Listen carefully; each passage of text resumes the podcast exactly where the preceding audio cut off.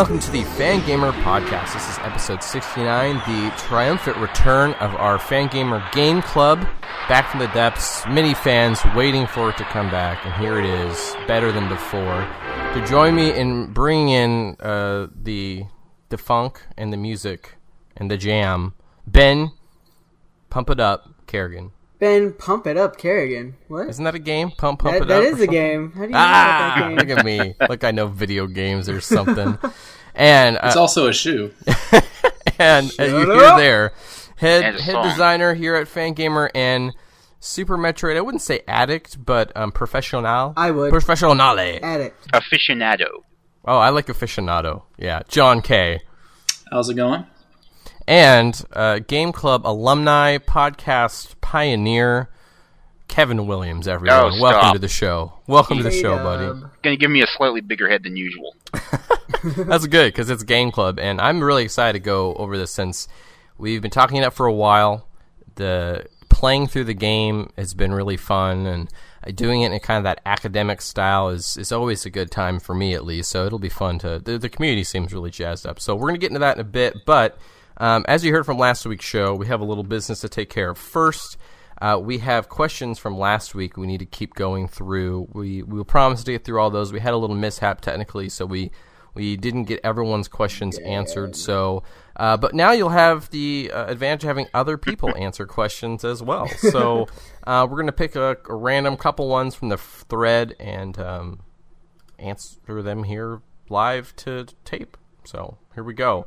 First one, oh here, let's do this one real quick here. Ben, why do you have such terrible luck with girls? Do you want to answer that, Ben? Can I give you the response we did first time? yeah, you can. See you driving round town with the girl I love, and I'm like, Fuck you. Okay, Tyler, two. There's your answer. Um, let's see. Second question: Have any of you played Last Story for the Wii or heard about it? Seen videos for it? It's a really interesting RPG made by Mistwalker Nintendo. Nobu Umiya- Umatsu does the music for it. Uh, I don't think I've heard of it, other than you mentioning it here, Tyler. Too. Ben, yeah, no. No, I think I've I heard of haven't it heard on of Twitter. You okay? I think Kevin? somebody was talking about it. Um, if I'm not mistaken, it's wait, it's either the one where you're a shadow but you get kicked off of a rooftop and then Oh, I have the Shadow climb back one. up. Is that the same? Okay, game? that's not the Lost same in game then. Right? then is the Yeah. other one I'm thinking of, where there's apparently a sequence where you have to climb a ladder for about 15 minutes. That's Metal Gear Solid 3. no, no, there's a game. I think it's Last Story, and if not, it's some other game. But you have to climb a ladder for like 15 minutes, and there's all these weird bugged out parts. It's like sort of like uh, adventure mode kind of Oh, Killer wow, Seven looks style. really pretty. Look at Weird. that. That's for Wii. Serious? I don't think so. Oh, this is just art, though. Let's look at the in-game stuff. huh? Looks very uh, traditional Japanese RPG. Is it? Is it Looks good, like Tyler? Gerritt Too? would hate it. Yeah. I, No, I'm this still an isn't the game I'm open-minded guy. of. I try, but Man, what game am I thinking of then? yeah. So No idea. no, we haven't. Unless Jon. Jon? Yeah. Yeah. No, I have not. Okay, that's okay. Don't feel We'll bad because Kevin. pretty much the rest of us are like that. PK Freeze Omega asks in the old audience participation 2 forum thread Is an 82945G Express chipset family a good graphics card? And we have two responses. One, we phoned in an expert. We asked uh, Liz's boyfriend, fiance Matt, and he said it sounds like a piece of garbage onboard video card thing. So that was his response. And then on the other side, I googled that, and I did not get any immediate results in the search that said it was the worst thing that was ever done by man. But I also didn't get any. It was the best thing ever done. Mm. So To take me- that for what you will. Yeah, to me it just sounds like he had a video card that like came with his Walmart computer and he wants to know what's up. And that's okay. I've been in that boat. But yeah, I don't think you're uh, lighting up the world with that. I think it's just some Unless- onboard thing that came with your computer. What if PK Freeze Omega did buy that? And he's and it is a nice one, and he's trying to test our, our knowledge. Which PK Freeze Omega, if you listen to the podcast, uh, I think you have may know that we are not the most knowledgeable when it comes to probably PC gaming, let Or alone anything really. anything. Unless it's Pokemon, I feel I feel con- well. No, I don't. Pokemon Red Blue, I'm confident. I don't know. Me and Liz, me 151 and Liz got the table covered for other Pokemon gens. So yeah, yeah. I don't know. Uh, run that serial number by me again. 82945G Express. The See- Express is for cheap. No, I'm just kidding. Yeah, Andrew. no, I'm used to cards. Usually, cards are like really, you know, solid numbers, like 8600 or 5700. You know, it, it's a it's a hundred. It's a round number, and then some letters like GT or EX or J. Yeah, something Q, sweet. you know? Z's, X's. You know, no you don't Y's, have though. this like five No three Ys. two nine eight six seven five three zero nine crap. That's Yeah, what is that? I me don't a know what that is. P-Lander Z graphics card. Uh, well, okay, the next question he asked I think is a little more interesting. Um, I got a new DS. Can you recommend any twenty to twenty-five dollar good DS games? And when we first answered this question, my first one was Hotel Dusk. I'm not Mm-hmm. hundred percent positive that it's in that range, but it It probably is. It is. It is now. I think it debuted in that range. So, Yeah. yeah. you're good there. And Um, it- we've talked about it in the podcast. Go back and listen to some of the shows, but it's it really takes good use of all the different things. You're blowing on the microphone. I, I don't know if you're talking. You're turning things sideways. You're shaking stuff. You're reading. It, it's, it's an great. adventure game, really, and it's really an adventure. Not a games at platform best on the adventure. DS. No, no, no. Adventure games, as in like sort of classic, you know, like games Um, like Myst and stuff like that. Yeah, yeah, yeah. And very good. Good times. Yeah, it's good. Um, as Jon, me, I sent you Oh, this sorry. just real quick. Jon, did I? I sent you my copy of it. Is that where it is? Do Yes, my copy yes, of Hotel have Dusk. yes. Did you ever get to play it? did, did you play it? No. Not yet. Oh, Jon. Oh, and that's why we don't have Hotel Dusk merch, everyone. Because Hotel Dusk, as soon as Jon plays that, he'll be like, "Oh, this is my new Super Metroid." we're gonna make No. Fangamer. I don't know. I played Hotel Dusk. I didn't get very far in it, but I don't remember any of the stuff you're describing. Oh, Um, well. I It's 'cause you did haven't play the other game that's like awesome it, puzzles. and is also in that 25 to 30 range, is Flower, Sun, and Rain, Ooh, which again is the heard Make an of guy Suda Goichi. The guy going back to um, Killer 7 and No More Heroes did this, and it's like it's an Oh. adventure game where you're in a hotel, and every day when you solved all that day's puzzles, an airplane explodes. Obviously. Yeah, it, That- it's pretty wicked. Yeah, that game is Suda fifty one at his weirdest for sure. It definitely. All right, But Ben. you, you have to have a certain tolerance for Suda fifty one for games like those. but um, as He's far an as acquired um, game- Yes, yes, very much so. But as for games I would recommend, I think this one came out like around when the DS came out, and that is Meteos. Probably one of the best puzzle games for the DS. It's, I mean, it shouldn't be too hard to find. It's a really fun and incredibly addictive puzzle game that, I mean, if you get enough people to play, it's incredibly competitive. It's really fun if you're into puzzle games. And the aesthetic is pretty cool too. Like the uh, menus, like I'm not sure exactly who was responsible for this, but the menus look exactly like Super Smash Brothers menus, and like it even has like it just has that sort of aesthetic to it, where it feels like you're playing Melee, but it's a puzzle game. And I don't know, it's really great, and you should check it out. Hmm. Have you played Puzzle Fighter, Ben? Puzzle Fighter, like Yeah. the Street Fighter one? It looks like Street Fighter, but it's a puzzle game and it's about Yeah. fighting. No, I You haven't. played that? Where you have to match Yeah. up the gems and they make big blocks. Yeah, I really want to play that It, game. it, it makes puzzle games and fighting games into one. It yeah, really I does mean, get a good I really like Street. Fighter. I think They I have played that on it once DS. at a con. It's on DS. Yeah, it's one of my favorite games. They have it on almost everything now. It originally hmm. came out for PlayStation. So Wow. anyway, but let's get a suggestion from Jon. What do you got? DS games? Uh, I would say Tetris DS. I love that game. It's a lot of fun. If Yep. you can find Classic. that though. And I would say a bunch of GBA games. Because I Oh, but that would be even less. That probably even less than the twenty twenty five dollar mark. Get a couple of those, I think. Right? actually, what's funny is um, the what is it? The Super Mario uh, Brothers Advanced Four, the one with uh, Super Mario Brothers Three, is still over 20 dollars. Yeah. It's ridiculous. Really? Yeah. Considering the it's amount of places you can get that game now. Considering Well, I it's mean, just a port of the Mario Again and All-Stars again version. and again. Yeah. For one, it's Mario. For two, it's GameStop pricing. So they have a whole other tier of what Oh, of how they yeah, that's that. true. That's Just true. Look on Amazon. Um, let's see. Oh, go ahead, Jon. Sorry. Uh, other than that, um, Chrono Trigger. Uh, it's Oh, ac- it actually is Yep. under 2025. Yeah. if you haven't it played now? it, Uh, yeah, I thought it was places- still up 35 40. Oh no, it, Maybe not 40, but like 35 for sure. I remember I've getting seen it on for sale for twenty dollars. So I've actually seen Wow, it on sale go. for lower than that. man, that's a good. That's a good spread. I forgot about Chrono Trigger being. If you haven't played it, you should.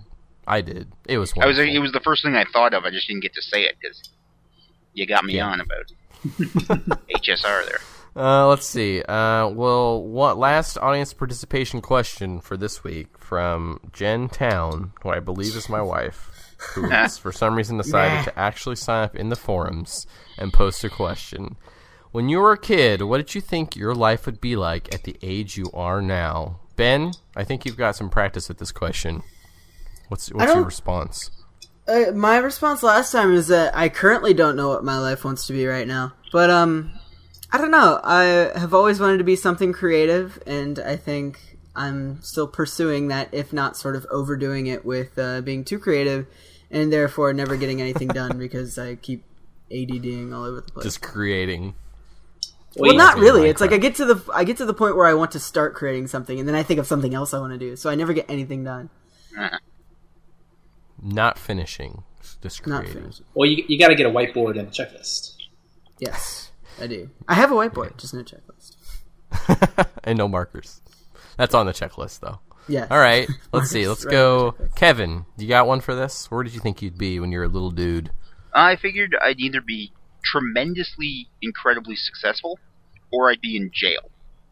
Wow, you I, really, I really honestly as a thought, kid, you like- had a real back and forth there. Well, because all my friends were like, "You're so weird. You're such a weird kid," and I was a weird kid. And as far as I knew, all the weird people um, that I could see were either celebrities or they were like thieves and murderers and arrested and stuff. wow. So, considering where you are now, do you feel good, bad, considering I, I feel what you were closer as a to kid? success than I do to jail. Let's put it that way. So the I- question I- is, so the question is, why aren't more celebrities in jail? Because it sounds like it would be around the same. Uh, It's easy qualifying for them to get out, from what I can see. Free tell. Wheezy. Too the cops easy. only have so many resources, guys. You know, they can't How can arrest you- every celebrity. There's not a jail big enough for Lindsay Lohan right now. They just can't contain her. So, all right, Jon. Where it's Little John. Little John. Where Well, did you think you were? Little John. What? Sorry. What? Okay. well, when I was uh, when I was younger, I, I guess my parents had certain aspirations for me. So what were your aspirations, Jon? my aspirations? I just wanted to. I don't know. I just kind of wanted to Play Super Metroid. explore the world. you know, it's just one of those things. Just wanted to explore Okay. the world. So, all right, and and you do that every day in Minecraft with me. uh, yeah. um, I, I thought I thought I would. Well, I really just wanted to have uh, fun and a lot of friends, and um, I- the funny. But when I, when I said something, when I said that to the extent that my aspirations when I was young was, was based off my parents, it, it's kind of all I knew because I looked to my parents. So a lot of it was, oh, you're going to be a doctor and you're going to have two kids and you're going to you know have a Two point house with five a kids and a golden retriever and Yeah. uh, some good insurance and a, The and a- nuclear and a boat yeah, The American dream.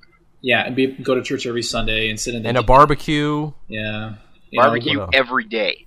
Go to the every local day. cafeteria right after Sunday service, that kind of thing. So Wow. so let's see if I can remember what mine was originally. I think when I was really little, it was it was the it was the kind of dumb things that all little kids. I'm gonna be an astronaut. I'm gonna be a fireman. You know those sorts of things. I think when I got Before into your my dreams are crushed. right, as I got into like my my tweens, I think it was I knew that I wanted to go to to college.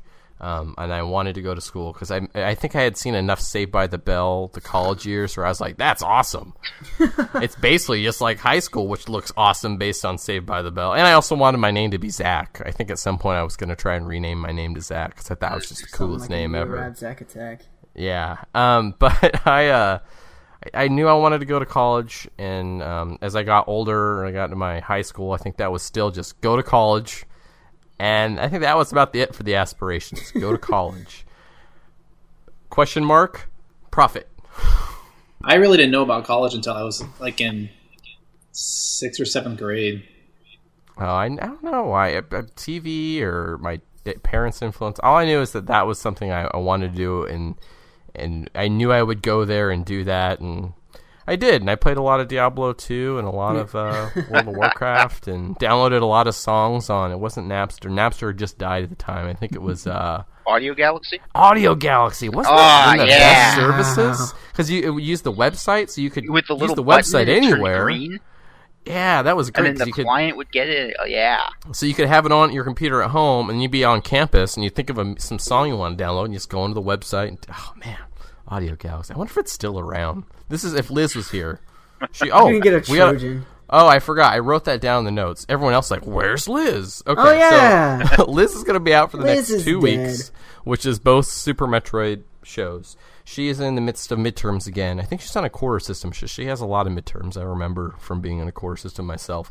So she is. Uh, she's gonna be out for a bit. She needs to catch up some school. So best of luck to Liz getting school done, and we are eagerly anticipating you looking things up like this for us when you come back. But knowing Liz, I don't think she's gonna listen to these. So say whatever you want. Audio Galaxy. Let's see. Oh, it's still around. I don't know what it is now, but it's still around. Okay. Anyway, Your music, your playlists hit play from anywhere. yeah. A new cloud music player puts your blah blah blah. No syncing, no copying, no uploading. So uploading. That is questions for this week, but we uh, we actually still have a little bit of time left for the beginning of the show here. So what I'm gonna do is we're gonna actually take a short break, and then we're gonna get into some uh, what you've been up to, that kind of fun stuff for a little bit, and uh, hold on to your butts. It's gonna be I got some exciting things to talk about involving mini golf. Stay tuned. so excited. No, I'm serious. Just just wait.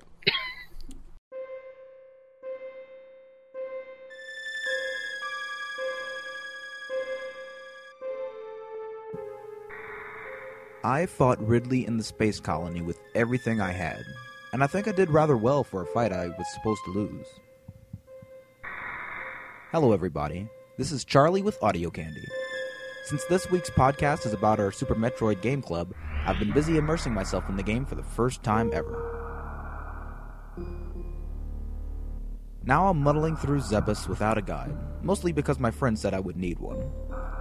And yes, I'm sure there are plenty of things I'm missing, but after a few happy accidents, I'm very much in the habit of shooting every wall, floor, and ceiling I come across. I don't like the idea of a game in which you need a guide, and I'm happy this doesn't seem to be one of them. I'm figuring things out in my own time, but I'm definitely figuring things out on my own. The beginning of the game was definitely creepy, and when the enemies finally arrived, it was kind of a relief. I got the hang of side scrolling shooters from playing Cave Story, so keeping myself alive didn't take long to master. I haven't actually died yet, but I came pretty close during the fight with Kraid. The music is doing a superb job of setting the tone. I've got to get back to the game since I'm a little behind, but here is Metroid Metal with their rendition of the opening. It seemed appropriate.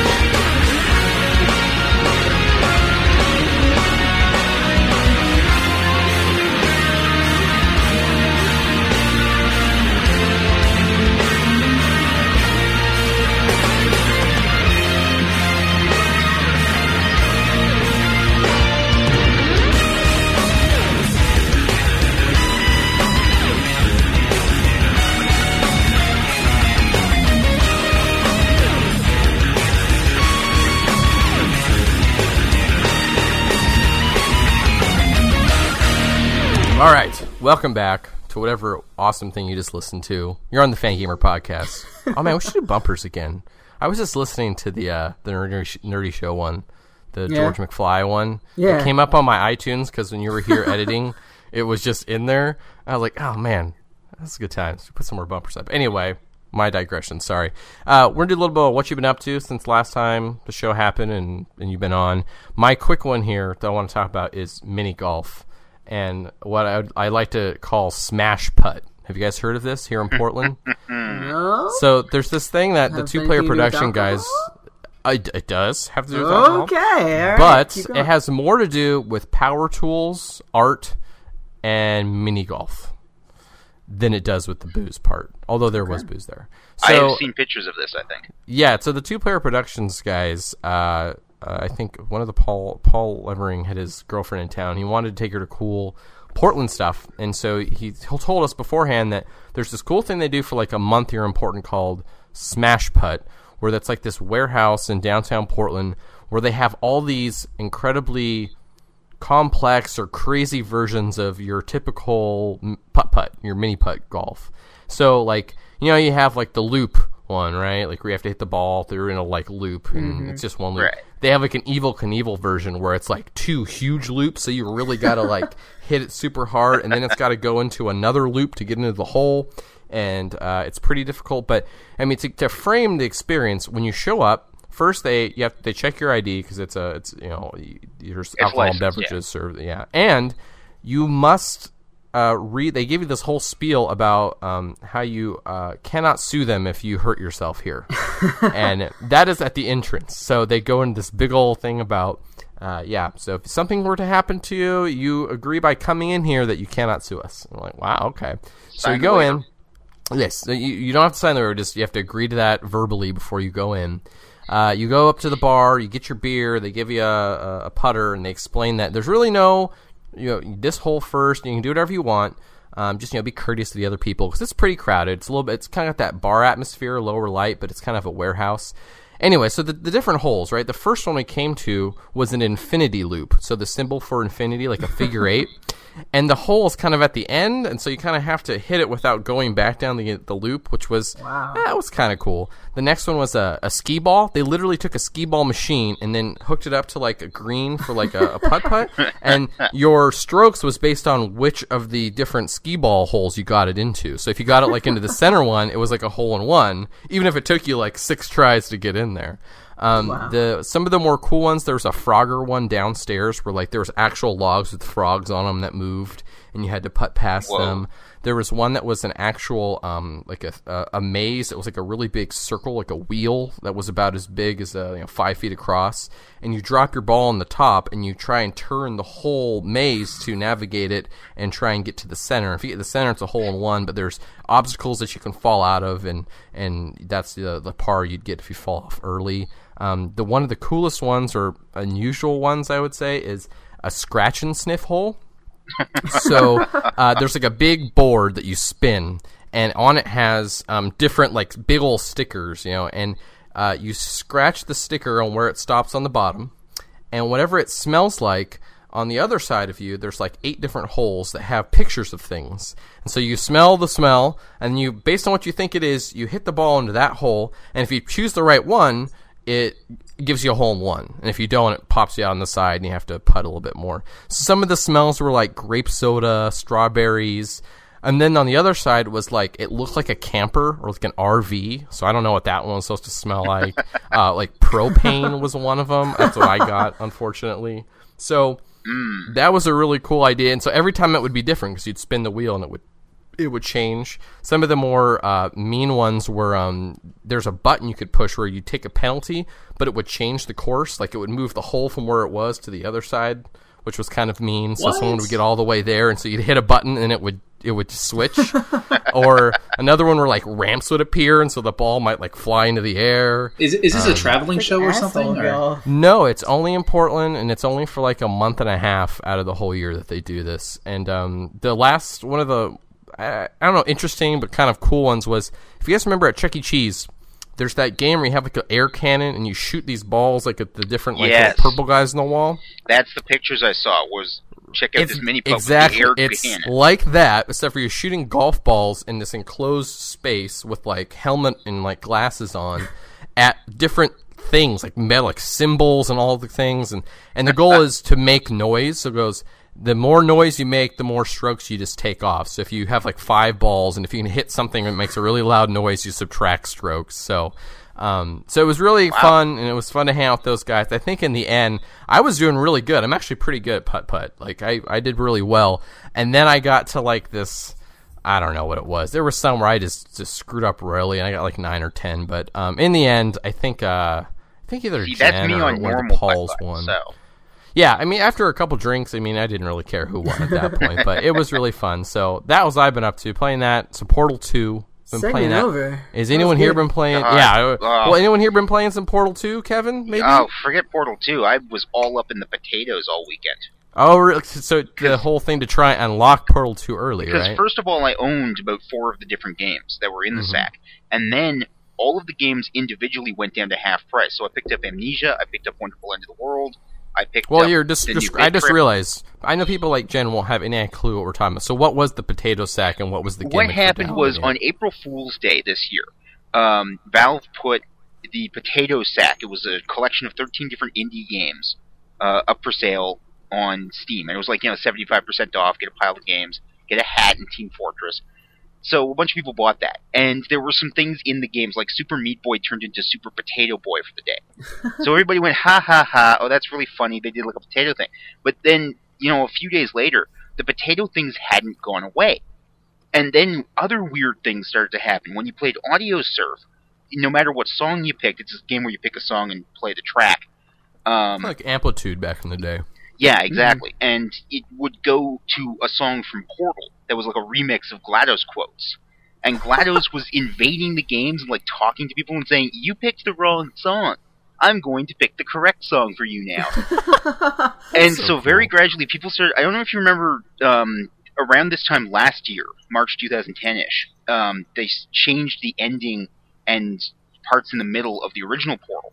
Oh, I remember that, but I never actually went through to see what they changed. Yeah, they changed the ending. They put radios into every level, and you could get radio signals, and then the radio signals downloaded MP3s, which had like scan TV stuff. Like, there's all kinds of technical jewelry vokery, and so um, it was sort of like the I Love Bees thing from Halo Mm. Two, and it No turned out Halo that marketing thing. as we put the clues together uh, in each of the individual games from this independent potato sack deal, gradually this crazy story where if we played the games, or at least left them idling on our computers, it would release Portal 2 faster. And it was like a spoof of Folding at Home, which is that old Uh, distributed computer power to thing. help like help figure out alien yeah, life or except instead of finding aliens and curing cancer, we were helping release a video game early. so wait, in the end, did it actually come out any it earlier? did. It wasn't supposed to come out until Tuesday morning at uh, like 10 o'clock Eastern, 7 Pacific, and we wound up releasing it the night before Monday night at about 12:30, and that really worked out well for me because I had work the next morning and I wasn't sure I was going to be able to survive sitting at my desk the whole day, being like, I gotta play Portal, I gotta play Portal. and so this way, I got to play some Portal, then go to work a satisfied and productive worker, and then go home and play some more Portal. Good times, good times. But like, I apparently some of the people who did like the most work on the game, the meta game there, actually got uh, abducted, quote unquote, and they went to Valve headquarters and they were playing Portal Two like the Saturday night before. what? So it was also like a contest too. Yeah. Wow. Wow. Valve is pretty cool about that kind of stuff. Actually, did you hear about how the, the fans reacted to? Uh, did you hear about how they reacted to the whole potato sack and No. how they affected the reviews? Yeah, Oh yeah, it's got like a forty three percent on Metacritic right now. Portal Oh. 2 because of that? Well, what happened was a number of because of fans were pretty bummed out, like, "Oh, we didn't get more about the potato sack," and oh, how they were complaining about downloadable, um, uh, downloadable options aren't good. Yeah, And it's some got people the are flat same- out lying about the game's length, all that kind of stuff, and they're just attacking Valve through the Metacritic. Hmm Yeah, it's got. Um, I've played the game for at least eight hours, and I'm still playing it. Like, there's the co-op stuff. I went back to get achievements. Uh, there is a shop for you can buy hats for your robots in co-op mode, just like you can buy hats in Team Fortress. But you don't have to. Nobody's forcing you to spend more money than you spent initially on the game. Yeah, and it's And- not it's not pertinent to gameplay or required to beat the game at all. It's just a fluff item. I just got it today, and so I started playing on PS3. The nice thing is it also comes with a Steam version for free. Well, I don't know for free. Mm-hmm. Well- it's probably worked into the price somewhere there. I think but- you paid an extra ten bucks for your copy. Yeah, something like that. Right. So, um, which is nice because I really did want to play it on console, but having the Steam version is nice for you know all the online stuff, and so that was pretty cool. But you can do all the online stuff with your PS3. You and me could play. I can be on my computer. Oh, and You really? can be on PS3. Yeah. Apparently, What? there's integration for that. Yeah. It, it, pretty- it's yeah, a there's a- cross-platform uh, co-op. there's a lot of Steam uh, stuff integrated into PS3 now. Ben, Man, welcome to the club, buddy. my whole attitude about this dumb game just changed. About Portal Like itself, I was are just, you not I a would, fan? no, I would, no, no, no. I love the original Portal, but I was sitting here. and It's like my computer sucks. I'm just gonna pretend like I don't want to play Oh. this game, and here we are. It's on PS3, and apparently I can play with people on PC. What? Yeah, Absolutely. and Mac. Yep. And uh, Xbox 360. I'm All sorry, we can't do this. We can't do this podcast. totally. I'm gonna be Ben's right got to back. leave now. legit. Oh, He's I'm out. going. Actually, I'm not sure about the Xbox 360 yet. So. I, I'm pretty sure Xbox 360. Maybe not yet, So- but I'm pretty sure they're integrated. So are they gonna do that, or have they done that for like TF2 and stuff too? I No. believe How so. about the other? God, I think no. this is it so far. Do you but- want to play TF2 with console gamers? Really? I mean, I can't really play it. yeah, I'll answer that for you. No, you If don't. it opens up the potential of people you can kill, though, why not? because do you want to hear ah you're super lame and an I don't know. I mute everyone anyway when I play co-op or, or when I play multiplayer games. I don't know what anyone's saying ever, so that's me. But um, anyway, we're starting to run short here on time. Ben, what have you been up to, man? What are you doing? Any good stuff? Playing some Now games? I want to go buy Portal. Um, I spent. I was gonna go play the original Metroid today because we were playing Super Metroid. We'll get into that later. very I was like, hardcore. yeah, this will be this will be an educational experience. So I started playing the original Metroid, and I was like that no game. automatic mapping treating you? Yeah, how's How's that? that Where am I starting right you out now? with like 30 health out of like your 100 and then Mm-hmm. expecting you to get through this long room It's full hard. of like loopy dudes? That's a dumb Well, game. You should I just play it. Zero Mission. I should. Which is the I, Yeah, I do remake want to should play play Zero Zero for Mission. remake for what system? GBA. Uh, Game Boy yeah. Advance, yeah. Game Boy I, Advance, I yeah. do. I don't think I can get through the NES one though. I'm not that hardcore. Anyway, I was going to play that, but I got like 30 minutes in, and then I decided to play Pilotwings for a few hours with my brother. Wait, wait. Super Nintendo. Super Pilot Nintendo Wings? Pilotwings Oh, with my brother. We used to play that Classic. back and forth a lot as a kid, and like he came home in the middle of me playing Metroid, and I was just like, "Screw this game!" And we popped on uh, Pilotwings and tried to get through the levels, and we couldn't do it. So We had a comparing challenge to where we- 3DS. Oh god, it's so much better. Like me and my brother were just going back and forth. I know like, you're gonna say our that, I just rule wanted to hear is it. that we needed to um, we needed to get like the bonus stage each round, or else it didn't count. And Oh, yeah. it was just it was really fun. Jon agrees. Jon, what have you been up to? Maybe Well- some Minecraft. I have been up to some Minecraft. I- I've mainly A little? been uh, scanning a tons of textures, so my gaming has been very sparse as of recent.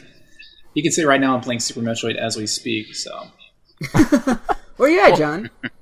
Well, I know that Maridia? Jon, you've been playing a lot of uh, Minecraft because I started this like Minecraft game night with some of my friends on my server, and I enjoy. I invited Jon on last week, and I mean, I know the town is called Garatopolis, but I mean, really.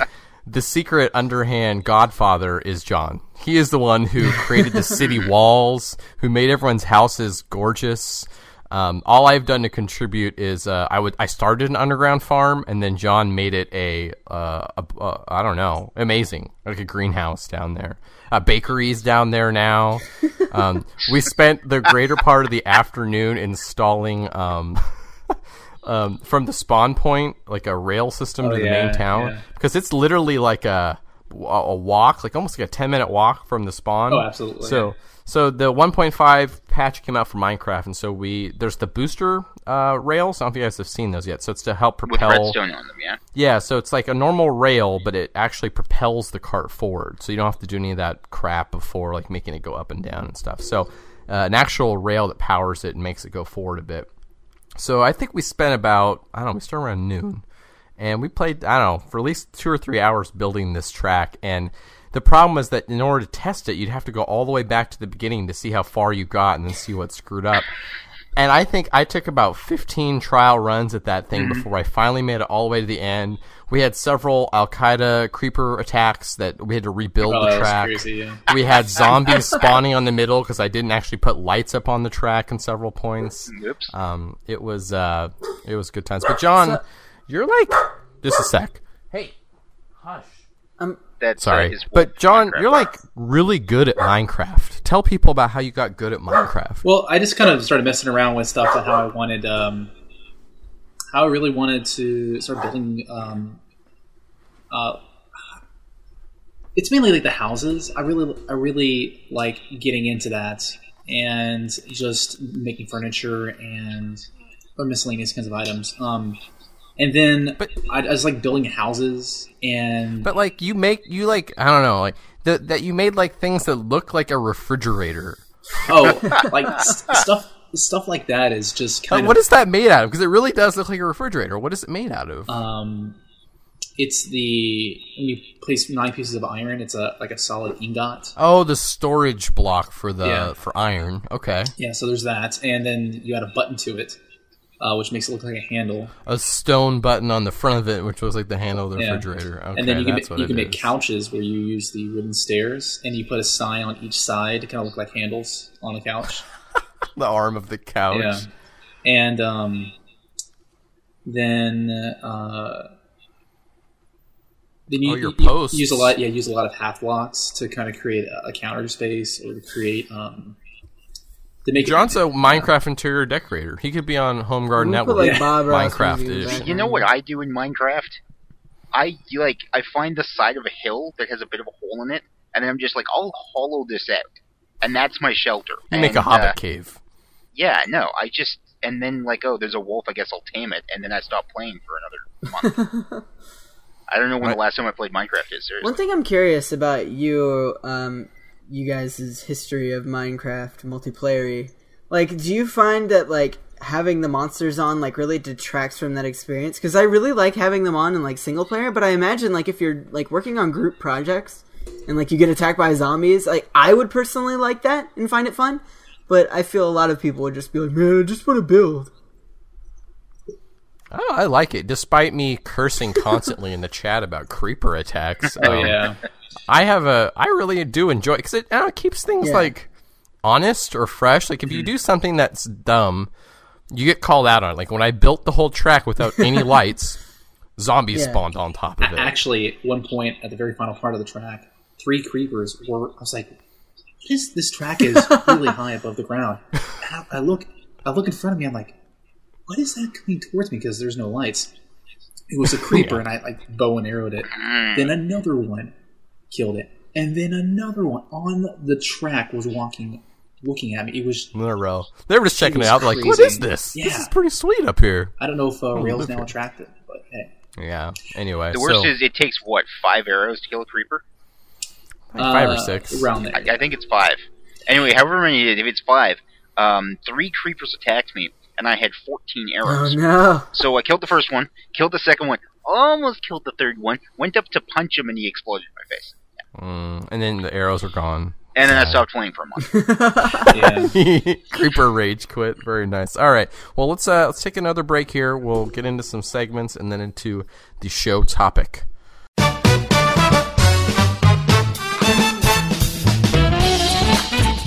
Welcome to Fangamer News. This week we have Gerritt. Yeah, that's weird. I guess now that I think about it, I was like, why are we introducing me? I'm always oh yeah, I don't do finger news. Liz is uh, as we said earlier in the podcast. Liz is out doing uh, midterms. She's taking a break for two weeks to do homework and all that good stuff. So. I have stepped in to try and facilitate a successful Fangamer news. So hopefully this will be a, a win-win-win, not just a win-win. Who else is with us, Jon? We have Reed Young from Tucson, Arizona. Howdy! How's the weather down there in Tucson, Arizona? Hot? Friggin' beautiful, man. It's been 85 for like past I don't know how many weeks, and it will be 85 for at least another week. I think Wow. I think we're gonna be getting into regular 90s, 95s really soon. Then, so You're probably wearing like flip-flops. oh yeah, I've been wearing flip flops for the past month. Dude, that's crazy. I had like some biome Minecraft like weather today. Oh yeah. It was it was hailing, and I literally I'm at the dog park, and I literally walked to the other side of the dog park, which is like 20 feet, sunny, just like in Minecraft, where you're right in Holy between crap. the weathers, and you can go like back and forth and see it. Yeah. same thing. That's crazy. But let's talk let's talk news, guys. Let's so what's what's Fangamer up to right now? What's uh what are some things maybe coming up product wise? Well, what we've been doing a lot recently is uh, over the last month we've had a lot of uh, product ideas, and I, I honestly don't have time to do them all. And um, there are certain kind of styles of art that I can't do. So I've actually been reaching out to a number of uh, really talented artists uh, to do collaborations. And uh, we have at least a half dozen artists who are working on things uh, overall. Uh, Artist collaborations always very exciting, Jon. Yeah. Always exciting. Who are maybe some of the people we're thinking about working with or, or have contacted? Uh, we have uh, working with, uh, to name, name a few, uh, Josh Meerman. Uh, And actually, his is pretty much ready to go, right? Like we're going to be putting this thing in the store soon. Uh, yeah. Actually, it's. I think he's finishing up the next uh, day or so, which today is Thursday before the podcast. So uh, we have Josh Meerman. Uh, we have uh, a longtime Fangamer fan, uh, Carrie Fry. She's working on uh, a piece for us, and possibly pieces. And on top of that, oh yeah, Ashley Davis. Uh, I, I, I've been uh, back and forth in talks with Ash- Ashley Davis, and uh, she's also been working on stuff as well, which is awesome news. Well, and Ashley Davis, she is the uh, girl responsible for Once Upon a Pixel, right? Correct. Yes. Okay. Now, wait, does she do that with, like, is she involved with the Hey Ash, what you playing? Because I, I'm, I'm not, I'm kind of confused there. Ashley is um, Ashley Davis is married to um, Anthony Burch, uh, who um, Anthony's sister is Ashly Burch, and Anthony and Ashley do Hey Ash, What You Plan, which is featured on GameTrailers and uh, Destructoid. Oh, so there's two Ashley. Okay, that's why it's so confusing. Yeah. Ah, okay. So, and they they all work together. Uh, at, they all three work on um, uh, Hey Ash, and I believe uh, Anthony and Ashley work on Once Upon a Pixel. Awesome. Okay. And So besides, are, are there other artist collaborations we want to spoil? Uh, not yet. I, um, I'm trying to solidify uh, a few of them uh, to kind of get ideas down, get things going. But uh, we do have a, num- uh, a number more that uh, we're going to be Yeah, doing. we we got a pretty good lineup going. And I can spoil a uh, an artist that we've worked with in the past who is going to be coming back for another round. Uh, Ice Five, who has done our plushies in the past. She is. Uh, we're getting ready to start up another one. We don't know what it is yet, but uh, it's going to be awesome. As always. So in the past, Ice Five has done what plushies first? Done the new plushies. Yes, The the nuisance. nuisance plushies and Nuisance. uh, the ten or the gummy, the gummy plushies, which were inspired by the ten dozen Earthbound. So if you have either of those, you know, as always with the plushies, there ends up being a kind of small run. So make sure that uh, that's something you're interested in. Start saving up your pennies now, and uh, get ready because uh, next couple months, hopefully, you'll hear more from us. Uh, so what else we got? Any events coming up? Anywhere people can expect to uh, enjoy or maybe possibly uh, work with us in fun things like I don't know, fan fests or conventions or I don't know, marathons. What, what marathon? Let me let me tell you more. Uh, it seems to be kind of a Metroid season right now, which is propitious. P R O. P I.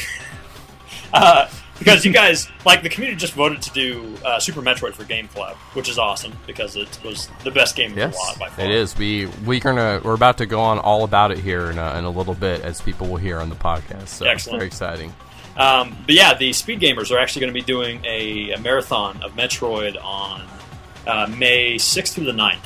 And we're going to be supporting them with some Metroid inspired merchandise. And uh, Jon, I'll let you take it away because you are the biggest Metroid fan I have ever met, hands Oh, down. as they're as they're gonna hear more about Jon's awesome Right. skills uh, for for forty five minutes. But uh, talk Well- talk about the merch. People blow that way out of proportion. I, I love Metroid. No. I, I, I can't I can't deny. But Okay, wait, wait. D- d- spoilers for the podcast, folks. While you listen to it, Jon plays Metroid and ha- wasn't caught up to, to us with where we were. He hadn't played yet, and he catches up by the end of the podcast and exceeds where we're supposed to be by the time we finish the podcast. So, just saying, real Yeah, talk. I remember I talked to Jon once. He's like, oh, sorry, I had to beat Metroid real quick. I was like, wait, what? When did you start playing? Oh, just like an hour ago. It's like, dude, what? Just had to see this one part, make sure it was still the same. so, Jon, but obviously Okay. you've, you've got a real familiarity with the game. Talk Right. about some of the ideas you're having. Well, uh, one of the ideas, uh, w- one of the shirts we've had in the past, actually, it was our first Metroid shirt, was Visor by Jonah Block, and we've been listening to a lot of fan feedback and a lot of uh, across the web about how uh, people want to see this design or you know what's holding them back from buying it. So what we're doing is we we have the initial run, which is we're classifying as Visor Mark One, and we're doing a ref- uh, a new version of the visor called Mark Two.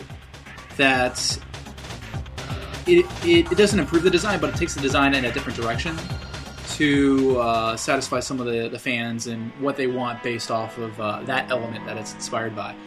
Uh, Spoiler, and it looks cooler. Maybe it's a different direction, maybe a little more subtle. uh, it is more subtle in some uh, some ways, and uh, And it's Uh, more what- cool in others. And, but one- one of the points is that it takes out the eyes that's behind the visor because that was one of the things that people really uh, felt that was holding them back from purchasing it, and it has a little bit more of an ominous look uh, to it as well. So uh, visor Mark II uh, will be Okay. coming out. Uh, another design which I don't, I- I'll go ahead and talk about it. It's it's Yes! it's very close to my heart uh, because I've been Oh, working on it for a while. So It's based you- on the scene from Indiana Jones where he pulls the guy's heart out. So uh, no. there's this one design I've been working on for a while. I've had a concept it actually since last uh, December, and I finally got to work on it. It, it was it was really hard because I was I was afraid when I worked on this that I would mess it up. Similar to the Mother Three handbook, I was skeptical. But once I got into it, I, I hit it out in about two nights uh, with il- illustration wise. If you have played Super Metroid, one of the most iconic pieces of music in the game is the is the lower Norfair music when you go to fight Ridley. It has this this epic march that had like, and I really love that part of the game. And what was also great is the atmosphere changed to a series of all these ruins and all this uh, this uh, oh, this just iconography of an ancient culture just being ravaged by the space pirates and taken over. And I that's one of the things I really loved about Metroid was there's there's this there's this uh, sentient culture that has been uh, taken over, and I really wanted to make a shirt design based off of that. So the shirt design we have coming up, I um, it, it'll be pretty self-explanatory. If you listen to that music in the lower North re- uh, Nor- Norfair and you think of the phrase Chozoglyph, you will understand. Um, That's the password that will open your mind's eye. yeah. So, and um, we definitely went all out on this design. There was a really intricate front design, and there was a really intricate back design. And So- yeah, Not to spoil anything for people, but if you had to say other Fangamer shirt that's in the same vein of quality, design, or process, does anything come close to this maybe? I think it's entirely different direction to take. Um, Yeah, Mm. it, it's definitely there's a lot more invested Exciting. in this than the usual shirt. It's uh, it's a pretty heavy duty project. Yeah. Actually, what's been interesting is uh, with that shirt, another shirt we'll talk about shortly. Uh, we've actually put so much design in the front and back design that the back design could solely be a shirt by itself, and it might possibly be later. But we're, we're really trying to uh, kick it up in certain parts where it feels uh, very well invested. And if you're a Metroid fan, you absolutely have to get this shirt. So, yeah. Okay, and you mentioned another shirt. Um, it is Mario based, but um, the wrap up on Metroid, there is going to be a pin set that's also going to be coming out, kind of our trifecta. And actually, this uh, Chozoglyph shirt will. It, it, it's it's to a point where it can also be used as a poster. We might not do it right away, but we'll eventually go down the line. It's it just screams to be in multiple formats. So That's what I think I said originally when I Yeah. saw. I was like, "Oh, is that a sweet poster?" No, it's a shirt. Oh, So there, uh, so that's in the Metroid stuff, and we actually have we we're collaborating with uh, some of our artists who shall go unnamed right now, with some other designs based off of the the, the certain atmospheric parts of the game that just say Metroid across the series that people will. it- It's just that vibe, and that we'll hear more about. So Yes, we talk a lot about Yeah. atmosphere and detail and quality and polish in this game. So, I was uh, yes. when you were talking about Um, Lower Norfair, I was I was about to be like, dude, let me tell you all about my feelings on the game. And I thought, no, they've probably done this already. Yeah, it was. Uh, I think even at the end of the podcast, we kind of have a, a moment where we realized we haven't really said anything negative. So Did- maybe we should try and I hope think you of felt something. bad about it. Yeah, not really. Not so there was one negative thing that I didn't mention, but I'll hold that for next week. Yeah, we, we have next week The, as well. the fact that you the could beat it half, five minutes flat. There is Well. there is a short game. a little bit. All right, so wait, you again? You had mentioned another shirt. I know everyone's excited. What is this possible shirt you're talking? This Mario shirt. So the other Mario shirt that we have, um, it's it's such a solid. It's one of these things where it's it's just a solid idea that I'm surprised someone has someone hasn't done it yet. Uh, I, I kind of been very wary to uh, talk about it. Reed, should I hold this off for next week, or do you think we should hold off until it's closer to release? Release the hounds. Oh, you, oh I was! I was digging for the, for the right uh, Mr. Burns quote. It's getting real here on Fangamer News. Yeah, I'm man. in, I'm in goosebumps. So the Re- next shirt that release release the auditory hounds. No visual hounds allowed. So the next shirt that we're doing, and uh, for anybody listening to this, this is uh, it's not this shirt has not been done before. This design has not been done. Um, and a part of Super Mario RPG, you're in Land's End, and you have to go up to a certain point on the cliff to get to Nimbus Land uh, eventually. And one of the characters that are there is Sergeant Flutter, who is a paratrooper. And I was thinking, no one has done a Mario Shell Paratroopa logo parody. It fits so well, even if you do it in the Paratroopa style or if you do it in the old Air Force Wing style.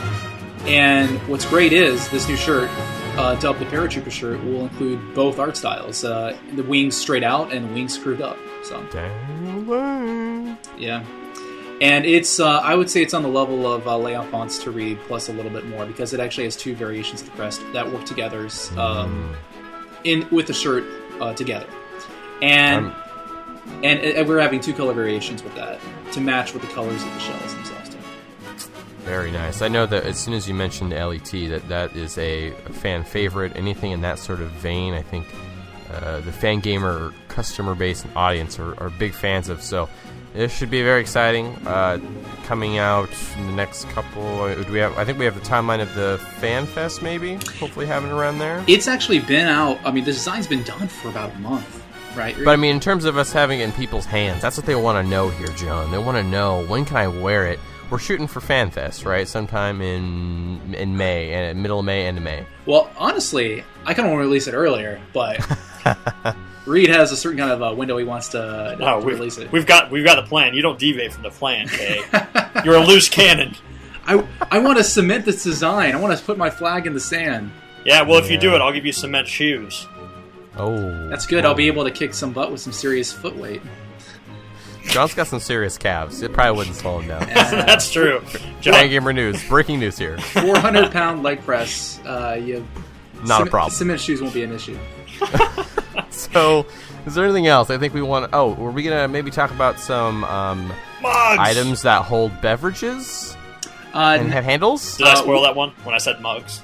yeah. Well, yeah. So- that's okay though. We're, we're going to talk about one particular mug uh, this week. It's called, uh, we're doing a restock of the e mug. We have been Yes. going back and forth with our manufacturer who does every single ounce of this mug in the United States of America.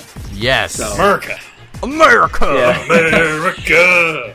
And doesn't include any um, dangerous chemicals on your mug like other other people. Buy local, folks. That's all we're saying. well, I guess I mean as long as you live in the U.S. and if you Yeah. don't, then I guess you're already ex- okay. Never mind. That's not that's not a, it's not working well. We have a lot of international customers. I take it back. So uh, we're, we're going to be redoing this mug, uh, and actually we've improved it. Uh, we have uh, the inside is now much more clean and smooth, and actually the lip is a little bit more curved and a little less wide for those who want to use their mugs for drinking beverages Yes. of a variety of types, Yes. So not just coffee. I, I think we got a note from uh, one of the people, or one of the um, members of the Protomen uh, who uh, got the mug, and they're like, "I love this mug, but it needs to be a little bit more uh, drinkable." I'm like, you know what? Take that into consideration, especially from the Protomen. So Especially from the Well, coming from the Proto Man, you can imagine it being like, dude, my lips are too big for this mug. Let's arm wrestle. Let's arm Oh, wrestle. man. Oh, we make them sound like they're like wrestlers or something. Like, stop doing Slim Jim. Oh yeah. Macho Uh, they Man. might, you know, they, they would probably do pretty well with luchador masks. I think that They would go, probably would go well for them. Okay, so we'll save uh, more mug talk for next week then. Yeah. But the the the E Tank mug people have been waiting for it to come back into Mm-hmm. stock. There's a lot of people on the mailing list to hear about this. Over and 500, I believe. Well, no, So- we're pushing 600 now. We're only going to have 500 bucks. So. only. so when are we when are we going to start firing the gun on this thing? When can people actually start placing orders, or can or are they already? Not yet. We're going to be. uh, We still haven't figured out how we're going to do it, uh, but I think we're going to start sending emails out next week. And I think we're just going to do it staggered because, like we said, we've only got so many mugs, and they're going to be kind of trickling in over the next two months or so. So the first batch of 50, we'll email the first batch of 50 people on the mailing list, then go to the next 50, etc. Oh wow! Yeah, That's, we, that's that's the fairest way we think to do it because if we release it into the store, they're just going to disappear. You know. You know what? So just just as a aside here, so okay, this is something that I thought was crazy, but it worked for them. So World of Warcraft has these things where you can have your character in the game printed off on a 3D printer, right. and it's and when the service was introduced, and they probably still do, I don't know, they didn't have enough to meet the demand of all the people who wanted it, right? So they actually just did a contest for you to buy it. to So buy. you entered the contest to give them money to buy it, and then you were randomly chosen from the people. And I was like, "What? How, how is that? is this a, what? That's not con." And so I was like, "Oh, so I win a free one? No, no, you win the right to pay 150 dollars Actually, get one." we had to do that for Camille Sharpcogs back when they first came We out. did, right? Yeah. so a lottery of some sort for maybe a portion of it. Yeah, I don't know. We're gonna figure something out. We just don't want to. We don't want to release it, and then the It's gotta be who fun. signed up not be able to get Do it. something so. cool. Some sort of like geocaching thing. People have to go to Tucson, some tree, and find like a little sticker note that then tells them to download a whole bunch of video games They- and then play them all so it'll unlock the release date of eMug earlier. Then you, Or- you ma- email us the bag potatoes or something. So. Or alternately, you could uh, you could climb up in a tree and make eagle noises and see if that uh, causes the emotes to be released. Breaking sooner. fan gamer news: Corgi puppies playing in the background. Oh, never mind. As soon as I say that, they stop playing. But you'll hear them in the, the recording. I because was- I'm not editing that out. I, I was ready to cheer them on, and then they stopped.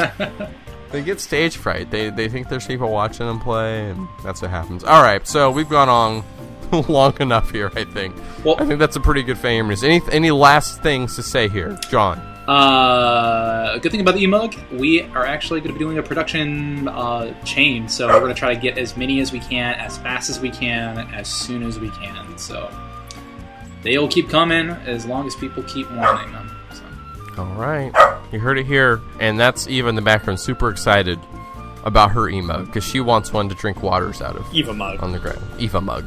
All right, guys. Uh, well, so here, here's something cool. Ben's gonna play after this, and then to the show topic. Boop, boop. Bum.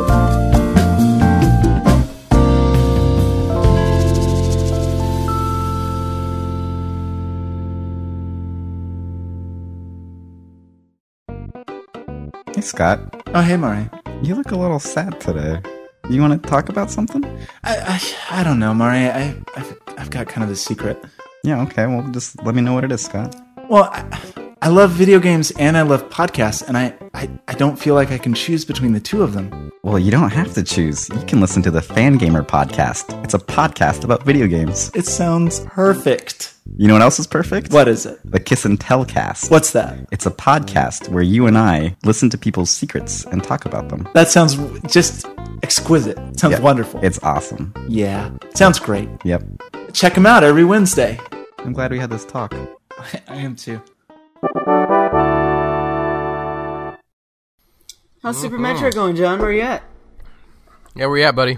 Kraid. Really? Already? Get out! Are you That's serious? All right, show topic. Game actually how long have we been playing? Week one. Forty-five minutes. anyway, what? Are you seriously at Kraid right now, Yeah. Jon? What? Actually, Like, that does sound about right to me. Actually, it would have take me you about seen an the number hour. of speedruns in my time?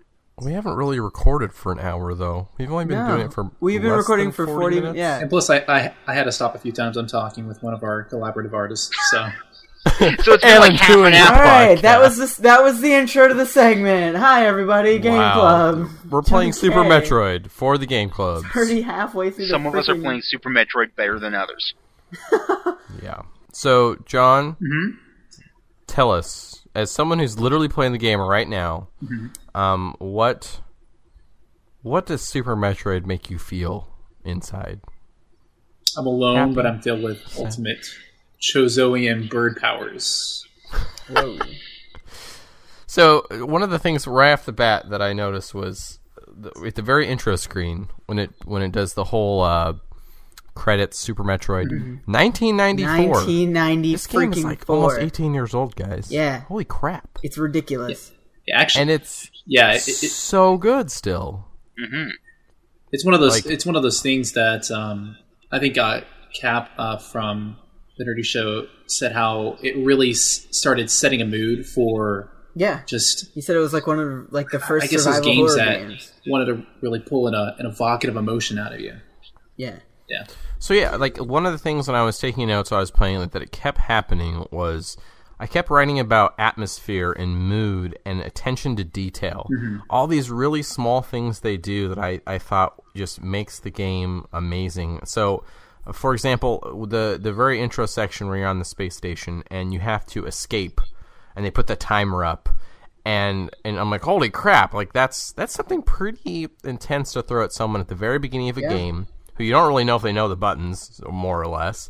And then they do the um, like the the background is like falling apart, and there's the And then like, that the last scene. tower section. Yeah, and the last part, Yeah. forth. sh- the screen shifts and it makes harder for you to jump. And I just remember as a kid, I was like, "This game is amazing! what? How did they make the screen change like that?" Which I'm sure is just, you know, it's just It's a gimmick. seven. It's just you know, mode seven. I mean, right? yeah. It's not super like when you know now. That's like, oh, it was. But then they were one of the first to implement it in, in such a really smart way. So the you know mood, atmosphere, um, just the the very intro itself. In fact, that even goes back to in the forum thread something I thought was interesting. Uh, I think it's like it's like it's like a good movie, honestly, because if you have a really good intro, that's one of those things that will really last. Uh, make a good first impression. exactly. Like, I'm not going to pull a. I guess a quick example is some James Bond movies has a great intro, then it kind of breaks for its credits, and then it gets into the real story. So, uh, speaking of the intro, one of the things that uh, from the forum thread, which if you're playing along with us, you should definitely participate in any thoughts, comments, cool things you're seeing about Super Metroid. Uh, post them in the forum thread on the Fangamer forums. Uh, Chaotic Lemming, who says he's been studying Japanese for four years, and he wanted to see how the intro of the game changed if you you know actually read the Japanese instead. And so he says this is his his translation of it. And he says, "I first learned the Metroid's existence during my battle on planet Zebes. Zebes? That's how I pronounce it. Zebes. Zebes. Uh, I say Zebes. Zeebs. After that, I headed for planet SR388 in order to exterminate the Metroids. There, I captured the last living baby Metroid. Actually, it would be more correct to say that it followed me. It seems that since I was the first thing it saw, it took me for its mother. I brought the baby Metroid to the Space Colony Research Academy in the hope that its special characteristics could be put to use for future for the future of outer space. The research was progressing favorably. Then one day I suddenly received communications or communication from the colony. It was an emergency. So uh, Dun I mean- dun. so he sums it up saying that you get a lot more detail in the um the, tra- the English version, talking about Yeah. space pirates, mother brain, the Metroid's energy producing characteristics, and first up, thanks for that, Chaotic Fleming. That's awesome. I, people who cool. do that sort of thing, I love. It reminds me of like the uh, something awful threads, where someone finds something Mm-hmm. cool, then everyone else kind of builds upon it and does other cool That's stuff, stuff with it. Game so. Club's for. Yeah, gold star, buddy. But no, like Thumbs That up. is really cool. And uh, going back to like the basics of that, like I found it really cool in this game that it even allowed you to view the Japanese version. Like, did a lot of games back then do that? Because I don't recall that a whole lot. Nope. Uh, I don't. Yeah, it's it's pretty think rare. so. Uh, it was kind of one of my first introductions to Japanese characters in a game. Yeah. Yeah, I mean, I think there were like you could turn like the menus to Japanese. Like that was about the extent of it that I remember. hmm But um, yeah, so for this, maybe I should preface this for this uh, edition of Game Club, we are going to talk about everything up into the Wrecked Ship portion, not that actual portion of the game. We'll catch the rest of it uh, next week. So I'm looking at my notes here. Something I wanted to bring up. Um, so when you you know they set this, it's such a strong intro, right? When you arrive on the planet after escaping, it's a different world than you play for the rest of the game. It's quiet. Um, oh, the atmosphere. almost- yeah. yeah, you're like disturbing the peace. Like there's no enemies. Yeah. Um, you kind of go through, and then all of a All of a sudden, sudden, you get them bam! ball. You go back into the room And and, you like, like the this- music cuts in.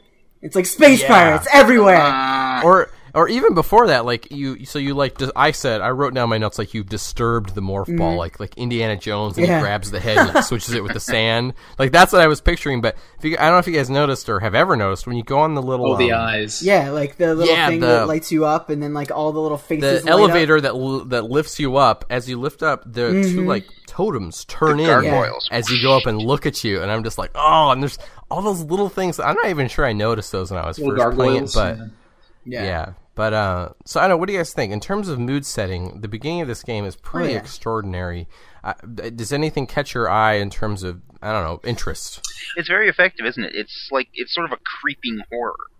Um, maybe Yeah. more so the Yeah. space station than the actual.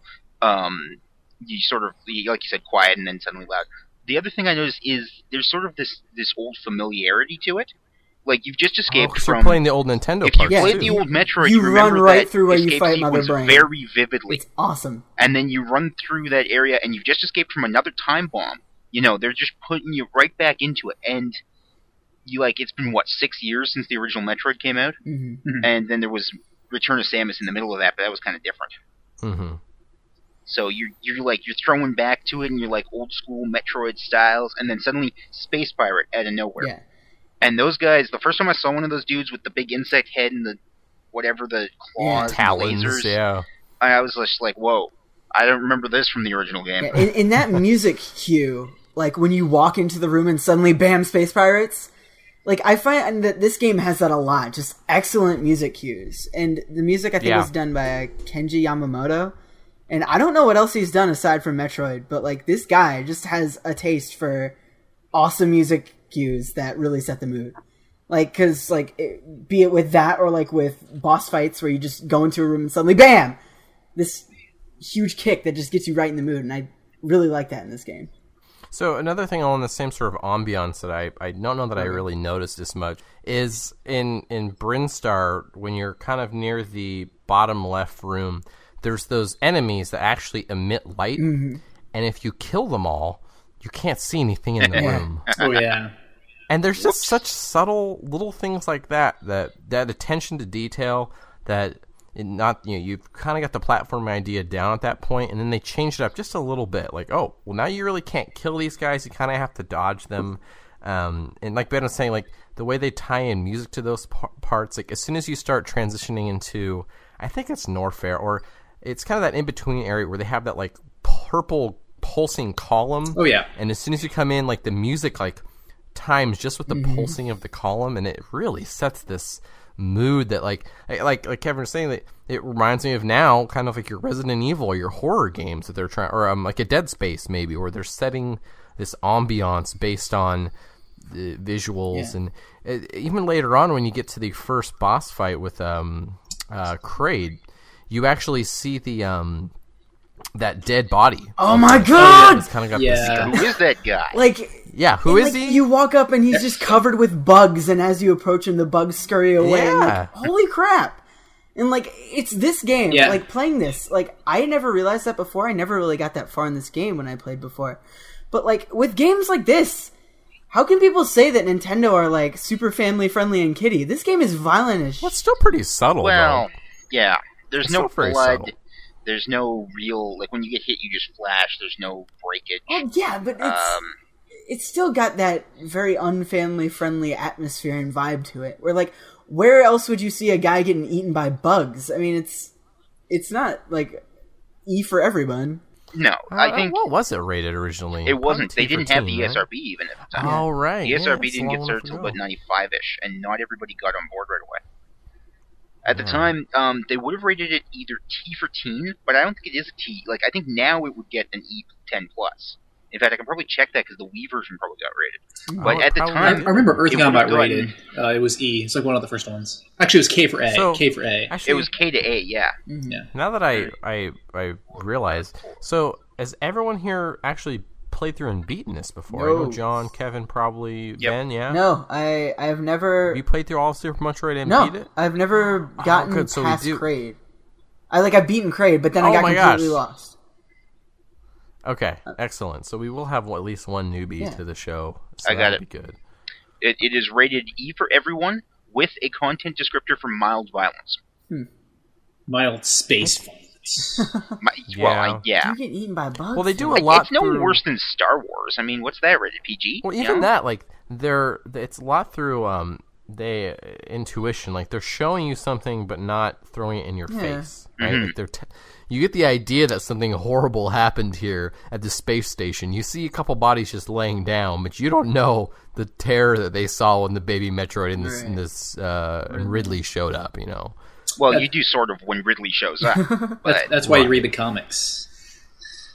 So wait, there's so did someone official comics come out? Oh yeah, And then for those, did they fill in the gaps? yeah. They fill, especially uh, they fill the gaps in uh, even prior to Metroid One. Uh, these are these are official comics uh, released by Nintendo, so it's it's really cool to see a lot of the backstory and understand um, Mother Brain's role, where she came from, that kind of stuff.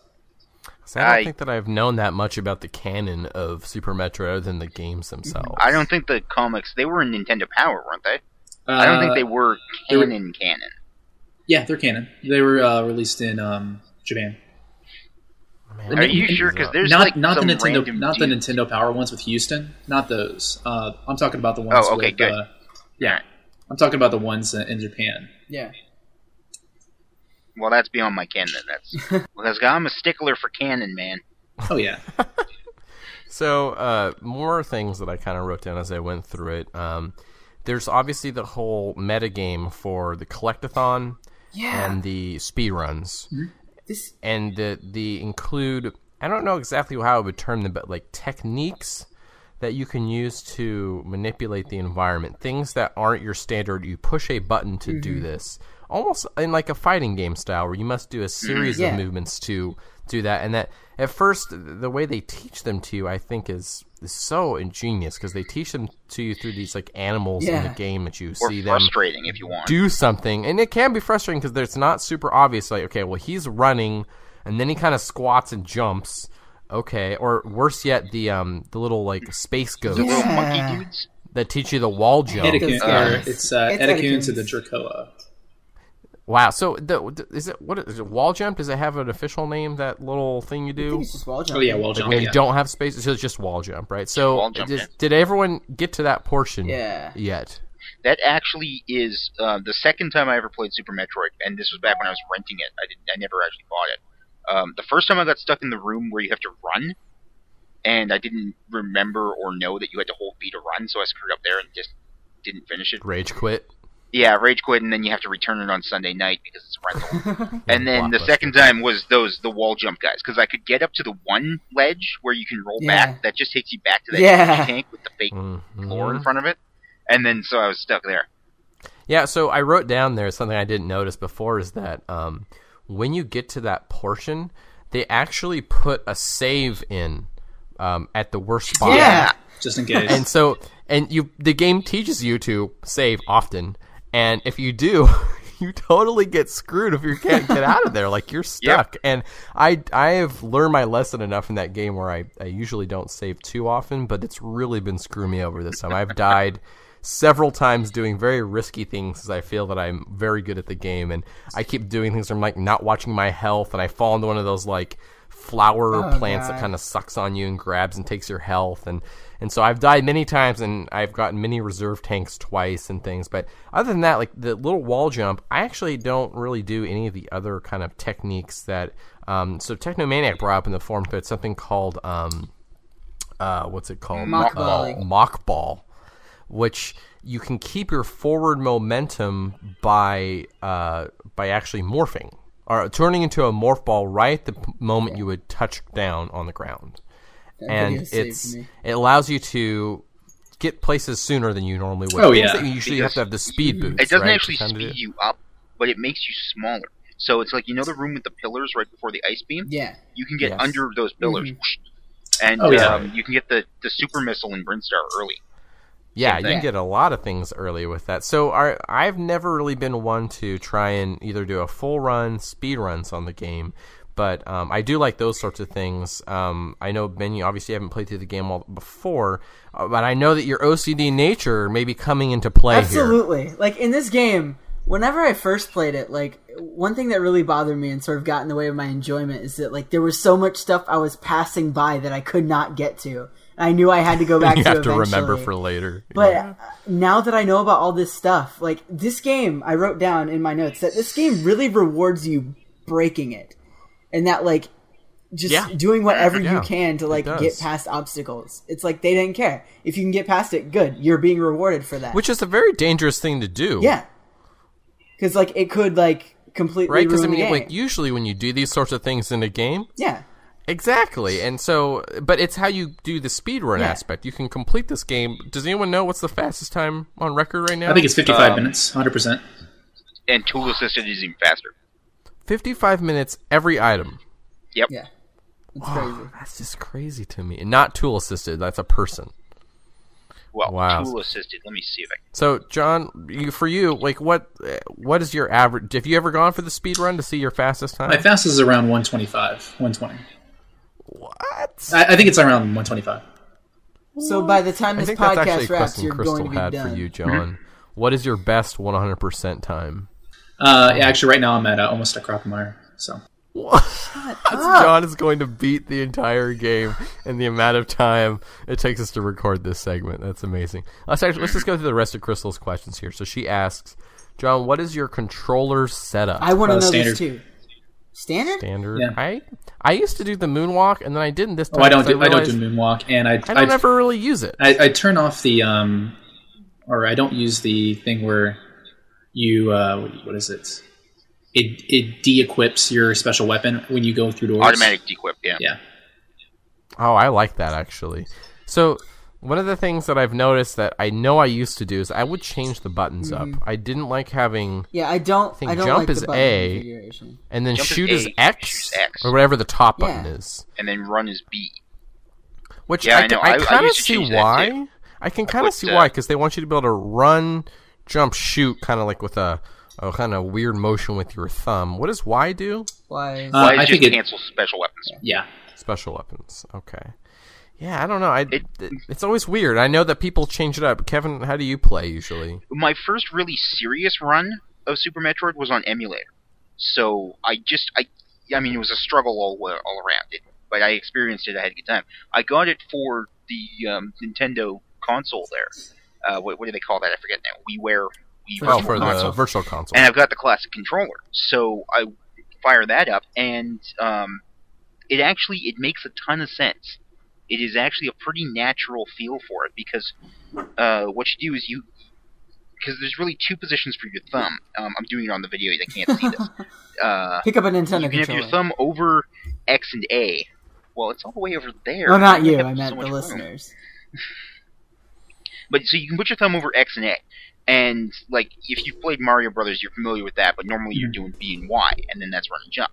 So you got shoot and jump, and then if you shift around, like Gerritt's saying, you just sort of swing it on sort of a swivel kind of thing. hmm mm-hmm. Then you're Kind on B and A, and then. BA is running and jumping, and you really you're not running and jumping and shooting that often. Yeah. right. So But when you are, yeah, once in a while it happens, and then you're in Well, trouble. Boss fight. Well, that's what I was gonna say because the any re- the whole reason I would say that we would get into this much the controller configuration for this game is because of that almost meta game of how quickly can you play it, and the controls on the game are really. I don't know how to say finite. They're very precise. Oh, yeah. precise. Oh, yeah. You can do a lot of really. Oh, I cool always feel. In fact, I things. thought of this metaphor before we started casting. Tell me what you think of this. Uh, when Samus hits a wall, it's like when you throw a jar of marmalade and it smashes. and you just, have you ever thrown a jar of marmalade at a wall? it- When it smashes, the marmalade just splorches all over and just sort of like it goes nowhere. Mhm. That's me when I'm playing Super Metroid. Is I hit a wall and just splorch. but then I watch videos or I watch Jon playing, and people are just like, and I'll just super jump through Yeah. here, and then I'll just spin jump that way, and I'll use Well- the super attack to get through this guy, and I'll kill everybody. I'm like, what are you doing? I have to confess, I don't know how to wall jump very well. really. Yeah. So wait, Ben, did you did you get it? Did you pick up I the am, wall jump, I or is it still a pretty pro difficult? at wall jumping. So what was the breakthrough moment? Because I know people out here, and that's another thing I was surprised in the forum thread. A lot of people, same boat as Ben, have not beaten it. Have Maybe got halfway through, but haven't beaten it before. I So how? What was the breakthrough moment for wall jumping? I think for me it was just like I really needed to understand that you needed to press the opposite direction before jumping. Like you needed to wait for that little moment where her sprite changes and then you jump. And like I think the the other thing too is like when I played it at a younger age, I was emulating it, and trying to do that on an emulator was just like a disaster. oh So yeah, that'd be pretty tough. yeah, Yep.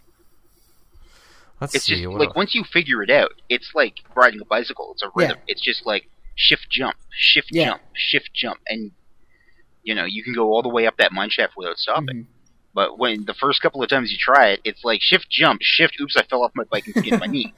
yeah. Except in this case, your knee is your power suit, and the pavement is a giant pile of spikes. Yeah, But unfortunately, my, see my, where I'm my going with this, practice yeah. session with this was fighting Kraid. So I was like, yeah, I got a wall jump up here.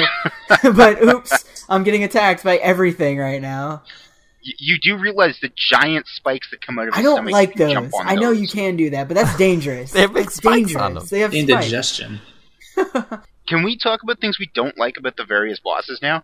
Sure. Yeah, I that was would gonna say we either need to talk about bosses or more about the different power ups. I want to say two things about bosses. First of all, Crocomire is amazing. I amazing. love Oh, yeah. Crocomire. What do you just knock back? He's Yeah. He's the one you keep knocking him back. He falls in the acid. You go the other way. The music's Oh all my God! do, do, do, And you're like, I'm gonna have to find fight that him was the coolest Boom! moment in this whole wall. portion of the game, uh, hands down.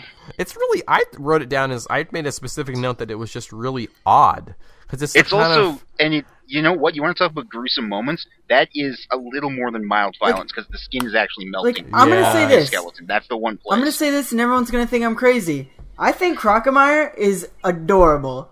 He sort of looks like a puppy to me. Yeah, I he does like look him. kinda like a I like him a lot. Nyah, nyah, So, like- yeah, I know. If it's true, if he was uh, maybe went up to my knees or so, I would put him in a Pokeball and I would train him. Yeah, Absolutely. but like the way like he flails his arms around, like it reminds me of the, uh, reminds me of my Chihuahua. So like I think he's really cute. So like when you kill him and like you see his skeleton, I'm like, oh man. And then you go back and like suddenly the boss music starts again, and then the wall like you're just wondering what's going on. Like I didn't know what was happening, and suddenly the Oh. wall explodes. Bam! There he is. I'm like, my god! It was really cool. It was my favorite and moment. because the I wall's can't covered with up spikes, when it explodes, the spikes come at Yes. you. Did you Yeah. try to dodge them the first time? Yes. Because I totally was like, I gotta dodge these spikes. Oh, they didn't damage me. Yeah. Actually, I'm about to fight Crocomire, so I'll see. I'll tell you how it Yeah. I was gonna say like so. I still say it's weird because power obviously bomb on Ben has this valid point of he is sort of cute. He doesn't really strike the same fear as other it's bosses. like you just stumbled across especially once you dude's figure out the mechanic. Right. I guess maybe the fear might come from the fact where you're like the first time he's not dying. How? Why Like, is he not dying? I lost the dying? first time because I didn't know what was going on. I ran out of missiles and I was like, mm. So there's that, but the fact that he kind of comes back, and that actually harkens to bosses later in the game, sort of. But the the little bubbles that kind of go on the bottom of the screen is this sort Yep. of for you know foreshadowing what's going to happen. I don't know. That it's it's a little bit unusual when you look at the most of the boss fights. So let's start with um, Great. well, the the very very first one in the game, you fight Ridley. And you can't win, so to speak. Can you, You can die there? drop. I you, think you no, you die. can't die. Um, but well, maybe you can die. Maybe Jon will. But uh, if you shoot him enough without taking too much damage, he'll drop the baby Metroid Yeah. for a second, and, And, you'll like- have just that fleeting moment of "I got it," Yeah. and then no, you don't. He's got it. that happened for the But, first time uh, this yeah, no. time, and I was like, whoa, whoa, whoa, what just happened? and like I wanted to reset it because I thought I could run up and save him and just clear the game. And the game Yeah. would be over. Bay No Metroid game. saved. Ben is the fastest speed run with like two minutes. Oh, your Crocker dead, Ben. Sorry. No. Uh, did you use a power bomb on him? No, he doesn't like that yellow juice in the on the floor. I know. That's why I was wondering. So we got uh, we got Ridley, and then he leaves, comes back. So the first one is the the Chozo statue, right? That kind of Yeah. comes to life. It's called Oh, a that guy's Torizo, annoying. actually. To- oh, Can- Jon, can- see, that's why you're here, Can buddy. we get some like background on that? Because I'm always confused. Because like Samus was raised by these Chozo people. Why are you being attacked by like zombie Yeah. Chozo? Are they like the not the uh, the the Chozos are always doing that. In Metroid Prime, you've got Chozo ghosts. Um, Chozo are all about like strength and ultimate warriorship. The word Metroid, actually, in the Metroid Fusion instruction booklet, Metroid is the Chozo word for ultimate warrior. So when you have the power, you are the Metroid. But Hmm. what's happening with the Chorizo, Chorizo, I don't know, is uh, you know it's it's a security system basically. It's like, oh, you're going to take Yeah. my bombs? Well, I'm going to shoot you with a laser. But if you survive, you know, my problem was the first time I ever fought Chorizo, I thought I was supposed to use the bombs on him. So I spent the whole fight in Morphball mode. That didn't last very long. That'd be a tough fight. Well, That usually pretty you, bad. you use the weapon. It's kind of like the Zelda thing. You use the Yeah. weapon against Exactly. the. That's what I thought. But no. Well, I always thought that that fight, like, I don't know. I feel a lot of them it's sort of obvious, or it, after a little bit, the basic mechanic of what you need to do to be successful and not get hurt becomes. Oh, you you see it right now. Whether you can actually do that and have the skill to do it is another thing, but seeing what you were what they would like you to do comes to play. I never really see it with the first boss. I'm like, am I supposed to be ducking all the time? Wh- I never really see the the pattern I'm supposed to try and do because it's such a erratic behavior to me. If he's Yeah. kind of coming at you, sometimes he jumps, sometimes he does the little, little shoot everything across the screen. And just like Kevin, I think the first time I did it, I'm in ball mode trying to use those bombs. I'm like, wow, they're- this isn't working. Not working. Yeah. So uh, there's a statue. Uh, who's and next? there's Is uh, Kraid next? Spawn. No, Spore Spawn's first. the Everybody little forgets about bobbing- Spore I really like eye that head guy. thing. I like his song. He's I- cool, you know. Another great music Yeah. sync up where his, Yeah. his little Yeah. head bob is right to the music. And that, it just really adds a cool effect. Um, I'm actually kind of glad they did that boss, even though it's it's the slowest boss battle of the whole thing. Mm-hmm. It adds um, it it pretty much is the character of the am- of the ambience within um within that entire area of the Within- game. Yeah. that Yeah. the alive plant-like atmosphere. The whole point of Brinstar is that the environment itself is working against you. Yeah. Mm-hmm. Actually, that's one of the things I think you were talking about earlier. Is that when you get on the planet itself, there's just like this looming presence behind it, like that that spine that's in that center shaft. The planet is alive. Yeah, like th- th- it's it's malevolent, and don't screw with it, or it will screw with you. Yes, Mm-hmm. and as you go deeper into it, you're like awakening more of like the, the evils within, Yeah. so to speak.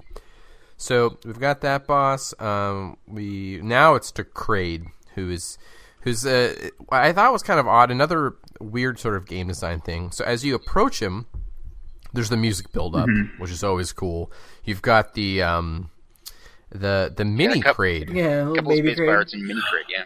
I think What is that about? Like, think- why would you spoil what he looks like? I think that's an homage to the first Because- game. Yeah, Yeah. Yeah. most players already know what Kraid looks like because they fought him in the Oh, first from game. the first one. Okay, okay. So then you get to the kind of dead space marine body, which is kind of whoa. And then the the the boss eyeball door. Eyeball What- door. What is that about? Why why is it you have to fight a little? I know it's to signify you're going into something bigger, but why the? Is that is that, is that If I had harken to- back to the older one? It's it's like if I had it's to like a hazard a defense. guess, it doesn't actually. Um, no, in the old one, you just have like a red door and you shoot it with missiles and, and you go. Uh, I personally see it as you know the statue. You might have seen, you might not. It's optional this early in the game, but um, I think because you know the four bosses on that statue Yeah. are also each the ones with the door. So the door Mhm. is like connected to the planet, and the planet's connected to the Oh, statue. so it kind of represents the, statue's living essence of the and- planet, and these are the things that tie it together. Okay, I like it. That's better than what I got, which was. and Dim Bones Do we want to let you know this is a boss coming up, even though there's like the scary music and all the other stuff? But Just in case then- you didn't peg it. Here's one more not thing, by the way. Eyeball door. Definitely a Eyeball ball. door. definitely weird. So Ben, so this is as far as you had usually got in the game. Is it because you had quit at this boss? No, or- I, I had beaten Kraid before. It was just like I didn't know what to do after that because it's like where you where Which you just makes- needed and where you is need to like do a lot of really complicated platforming at that point to get like the wave beam so you can get through all these other doors. Well, no, and- what should you? No, the next. It's not the wave beam next. It's um, you go to the next room and you get the Varia suit, and And then you go get the speed booster. right because you can go through the superheated passages. If you don't have the instruction booklet, nothing in the game actually tells you Varia suit protects you from fire. Mm. Yeah. So if you didn't know that, like I couldn't beat the original Metroid when I was a really young kid because I didn't have the instructions. I didn't know you could blow open a red door with missiles. so I could never beat the original. And you know, if you didn't know, same thing with Varia suit and the heat resistance. yeah. So That's not the- where I got stuck. Power ups though. So yeah, but the power up thing that Ben said, like he, I want to just point that out. Like you can get things not just at different times because of like wall jumping and those Mm. sorts of things, but literally like enough of them I would say are hidden. Yeah, you completely get skippable. for that like That- the spazer, which is awesome. Yeah, At least that early. yeah. I remember when I it's first found that. skip. And that's something I wrote down. I was, I'm always, at least as a kid, I was so incredibly proud when I found an actual, like, not an energy Mm-hmm. tank. Well, energy tanks I liked always, but like when it wasn't a missile of some sort and it was an actual like piece of equipment. oh this man, game I is was really always good at, so as I said, rewarding you for going out of your way to Mm. do these things. This time around, right after the grapple beam, um, normally I accidentally challenge myself by just getting the hell out of Norfair as fast as I can. this time I actually went on and I remembered, oh yeah, this is where I get the wave beam. Mhm. Yeah, So I've actually got it this time and I didn't forget it. I was going to say. So let's talk about power ups a bit. Have you guys ever actually uh, turned off the other beams to see the fully charged version of like the wave beam Actually, Oh, there, yeah. or the spazer? there's different combos where you can have special kinds of beams. Like if you use, um, it, it's it's a kind of like an orbiting uh, gun effect. the wave. Well, there's an No, the the power bomb oh thing. yeah, yeah, there's You an put the orbit. charge beam Yeah, and one other gun, and then you use a power bomb, and you're like, does a thingy that like, like a shield sort of thing. yeah, power bomb shields. That's what they're called. Oh, see, I don't think I've ever actually done that. Like, I just remember, like, look, you can turn them off and power them up, and they have different colors. Like, one of them's green and one of them's like purple. And I'm like, oh, that's cool. Because once you have ice beam, at least for me, I always have that on. I usually don't turn it off. But I loved how you can stack them. Yeah. Yeah. Jon, is What- it you or is it? uh It might be Logan who always turns the ice beam on, or is it Artie? Somebody I know somebody who always turns the ice beam off because it bothers them that when you shoot a one-hit kill enemy with It the ice beam, die. it freezes them, and then you have to shoot them again. Yeah, I I, I, I, I usually do that. Where, um, Save time. especially when I get plasma, I'm like, you know what? It's going to destroy everything. Well, I plasma just. So, wait, that's something I never understood. Why can't you have plasma and spazer? The three and the plasma. Because That- that it's too powerful. It would just The, be too the much. hyper beam Too is much too powerful. energy. Anyway. Actually, peop Um, people have uh, hacked the game where they have uh, they have the hyper beam and it literally kills bosses on like one hit. Like Spawnspoor dead, you know. Isn't there a thing? dead. In fact, I know there's a thing because I've done it before. If you get, if you can get the spazer and the plasma to go at the same time, there's a way. And then when you shoot it, the game glitches, and if you do it in the correct room, you can still move around, and it actually resets the whole game, and it becomes a new game plus. What? Ooh. Interesting. I'm serious. I've done it before. Wow. It's ridiculous, but it's great. Oh, one thing I wanted to harken back to real quick that I wrote down and forgot to bring up because it's going to be we're not going to come back to it. The details of the atmosphere when the little tiny things like I I always noticed this but never really had thought thought to bring up is the little like bat-like creatures. They always have little Skree. piles of poop, uh, piles of like poop under them Really? Under each I one. didn't know that. there's that tunnel where you like run really fast, and it's the silver and gold versions of the Skree that they they hang under the ceiling and then they like spear down to the hmm. ground. And there's one tunnel where you're getting up to I think you're in I don't know kind of end of Brinstar between Norfair, transitioning between the two zones.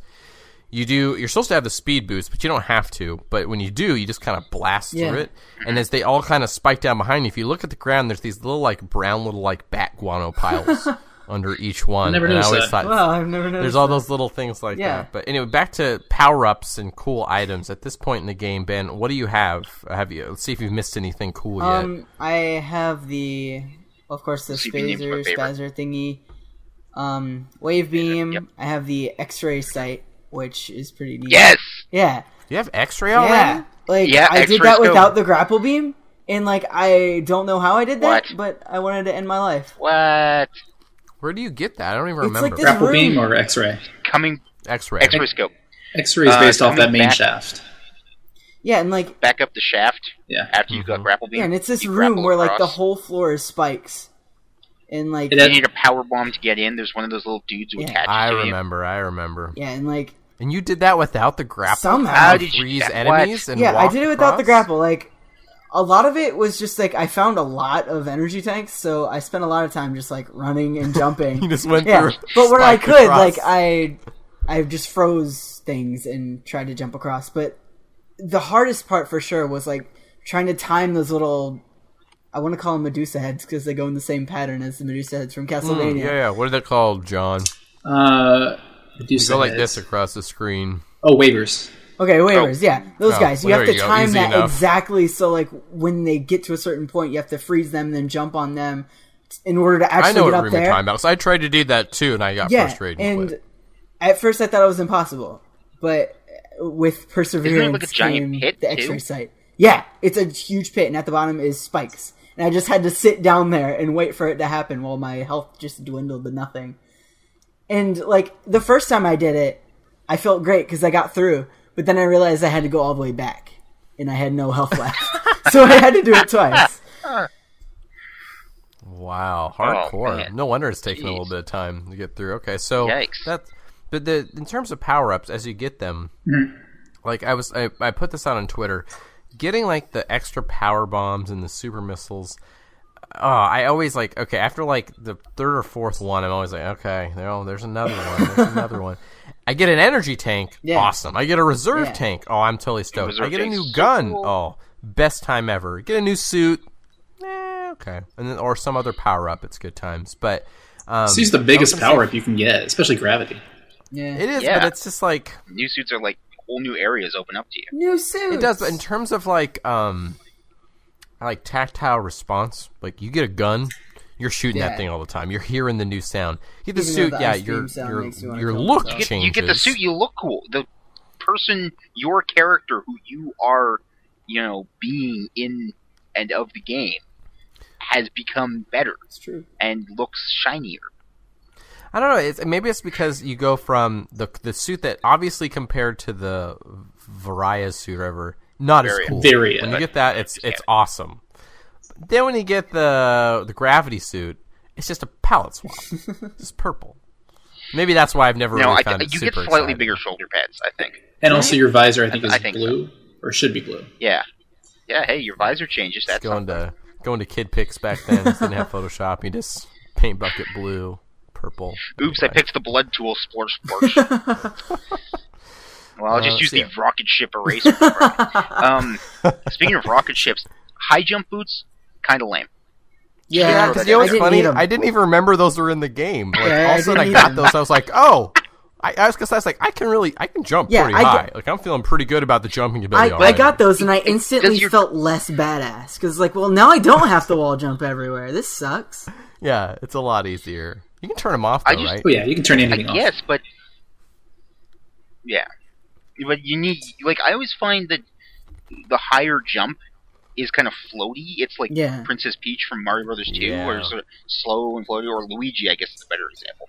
Since he in actually general the down. jumping is very Um, floaty in this game but for good reason But I find like jumping without jump boots a little more compact. You're up, you're down. You're up, you're down. You can go. You can.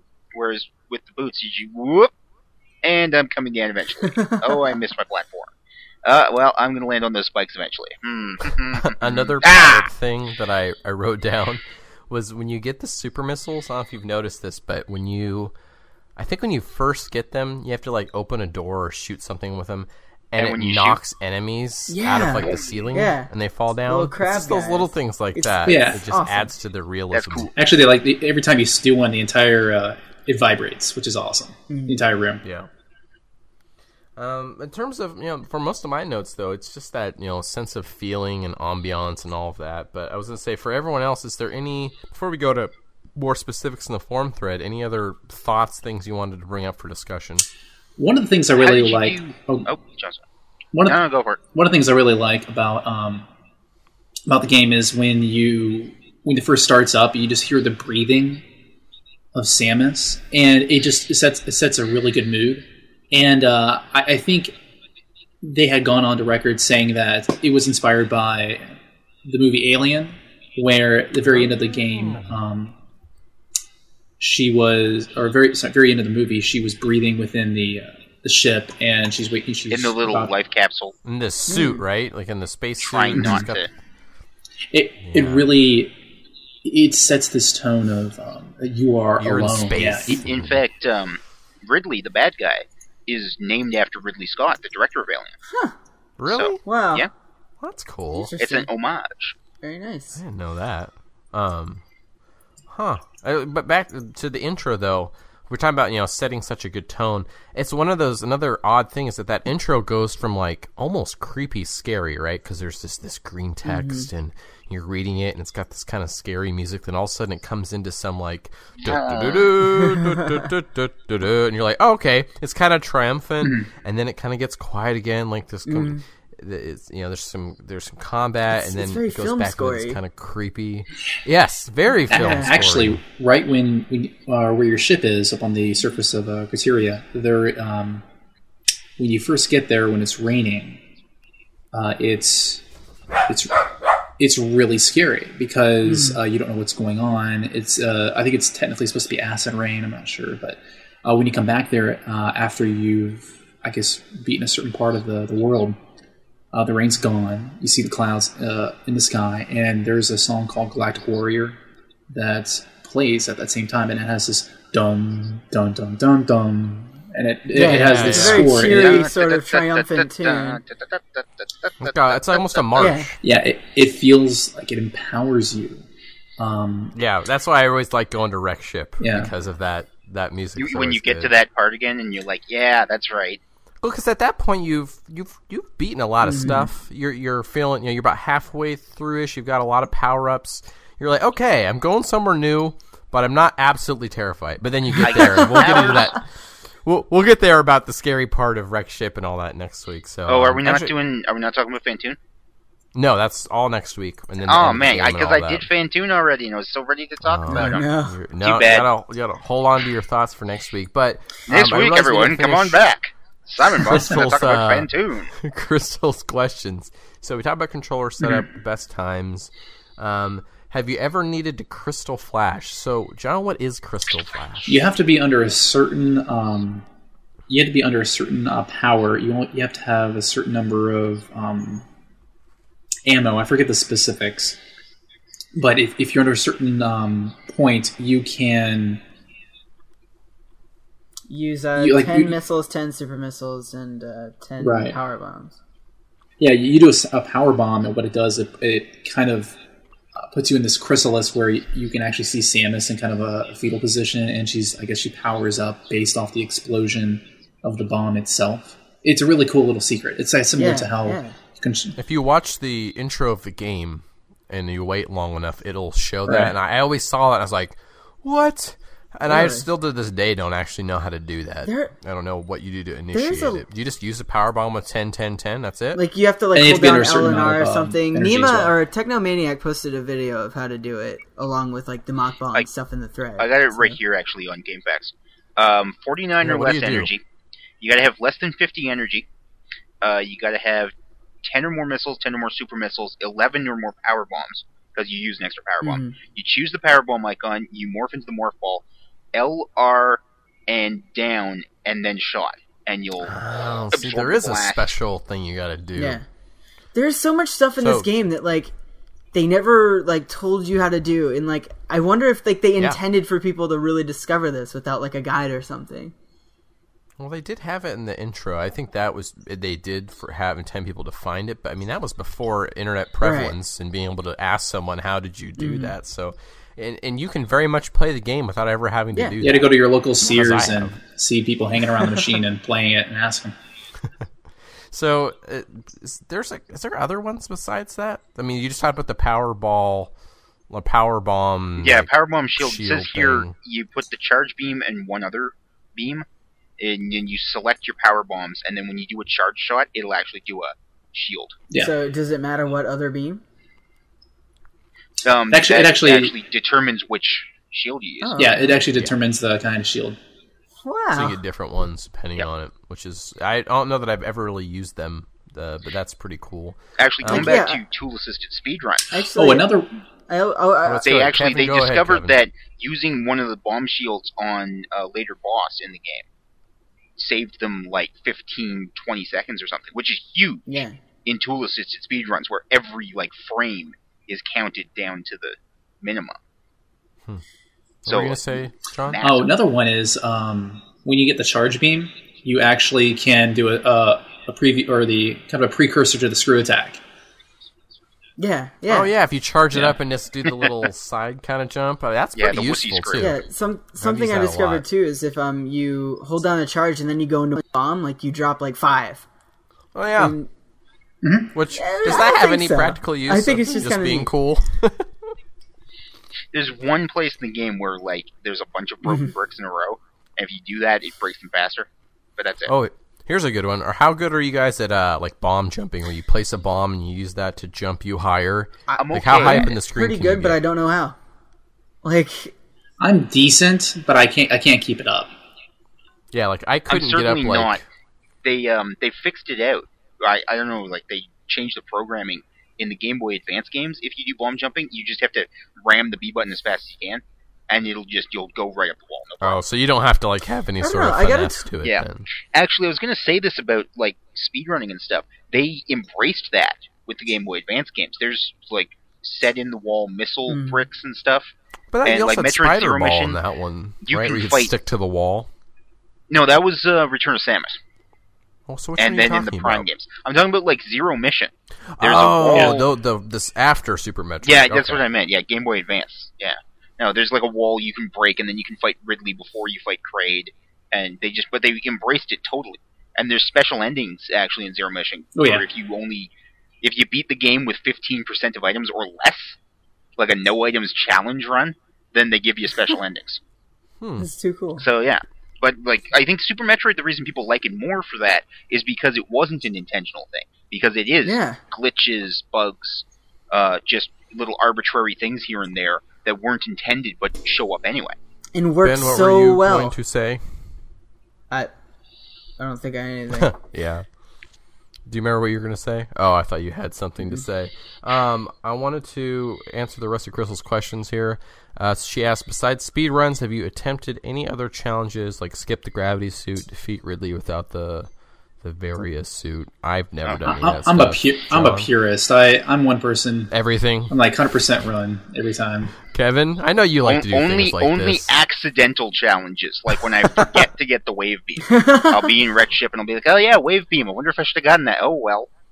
Yeah, I did the same thing in the original Metroid. for I me, never like found the screw attack. Just I looked at my maps on my graph paper and I'm like, I don't know, no screw attack. my map and my graph paper. Yeah, that map is pretty intense. All right. Um, any any final words for this week? But we're getting into the. We'll play the last half of the game next week. I am at the right ship, fun. so we're good to go. I'm not kidding. So I know you're not. That's why it's funny. I I don't know that I could host a podcast and play Super Metroid at once. I had a hard enough time talking about One Pilot thing- Wings for the t- the podcast about 3DS. I get Can you switch out to the menu, Jon, and um, check your in-game time? uh, not yeah, while yet. you do that, well, when you do that, When you- when you Ben, can, what were you gonna say? If you're there still, Yeah, I Oh, guess, um, one one one thing I Oh. could uh, complain about, despite the fact that I am now in love with this game more than I ne- more than I ever have, is like after Crocomire and like getting the uh, grappling beam. Like I'm not sure if I didn't just screw myself over from um like just going on a journey and trying to get everything and being obsessive, or if like the game doesn't really give you any direction that tells you to go to the wreck ship afterwards, and you just sort of have to backtrack. Yeah, I don't is a like little that too weird. much. Like I, I don't want the game to like hold my hand, but I don't want it to be like, hey, go back to everywhere you've been before and find out what you have to do now. Hmm. Yeah, I don't even Well- remember. I think originally I was on the same boat as Ben. Like I didn't know where to go. I wandered around for a long time, Yeah, got a yeah. bunch of energy tanks and missiles. The thing is, actually, like stuff. after Crocomire, like I wasn't sure that we were done after that. Like I thought we had to fight Ridley first because you know he was in he was in Norfair. oh, Yeah, and He's like I saw there. like the boss Wow. room. I was like, okay, I gotta find out how to get down there, and I couldn't. yeah, I, I don't know. Some little direction there would have been nice. Does it, Kevin? Was it in the instruction booklet? Does it list like the levels like in a certain order or something? I don't remember. What I do remember is um, after you get the very first power bomb at the top of the Brinstar shaft, normally you keep going up from there and it takes you back to uh, Crateria. And then from there, if you go to the right, you'll have seen the grapple hook Mhm. blocks, which you can't reach yet. And then if you Oh. remember, oh yeah, those are See, up that's there. the thing. Like, but I s- when I play, I saw grapple hooks I think everywhere. There's an arrow on the map or something. Well, I think I just mastered uh, wall jumping. Yay. Yeah, Hooray! And I wrote a Super Metroid uh, novel, and uh, I made a bunch of uh, merchandise too while you guys were recording this podcast. as He just coded a new Metroid game during this podcast. yeah. Just start to finish. It's it'll be out next week. All right. Well, let's uh let's call it quits there for this week. We'll be back next week to go through the end of the game. Uh, we'll take a short break here, and we will close out the show. Crap, this is normally the break where my segment goes, isn't it? Yeah. Dang, yo.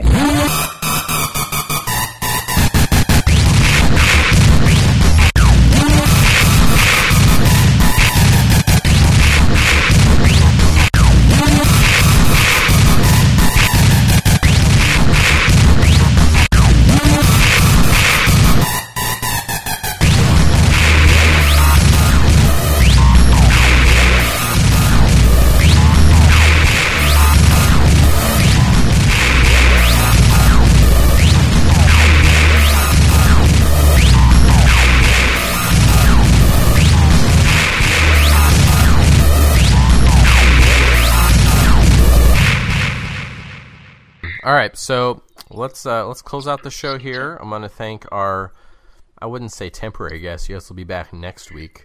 Uh, Kevin and John for joining us, stepping in for Liz, bringing your academic expertise of Super Metroid to the table. Um, And I helped too. but one thing I realized, and I know we're done talking about, but something we didn't do, and I think we would be remiss not to do, is negative aspects of the game. And I'll give us a couple minutes here, but is there hmm. anything from at least the first half that you could say these are the bad things? Because Ben kind of brought up a little bit the yes, you can break the game, and you and they encourage you to go where you want, but there's also the downside of you can get Yeah, ridiculously lost Oh yeah. and not know where you need to go. That's a that's pretty good detractor for a lot of people. I would Before say. Um, and I would love to hear Yeah, people's form absolutely. in the forum thread giving more comments on if, especially the people who didn't finish. What was it that maybe stopped you? Because I'm just, I would why love I to wish know. Liz 'cause was here. It's a game that obviously is held in in high high regard by many of us. So um, you won't hear a lot of naysaying from us, I imagine. But is there anything uh, negative that anyone would say maybe detracts from the experience for them? Uh, Kevin, maybe anything? I guess maybe one thing. Um, I think first of all, if you get lost a lot, is Mhm. the worst you can say about a game. That's still Yeah. a pretty good game. But when I was younger, I didn't. I didn't really go and collect a lot of stuff. I didn't get lost very often.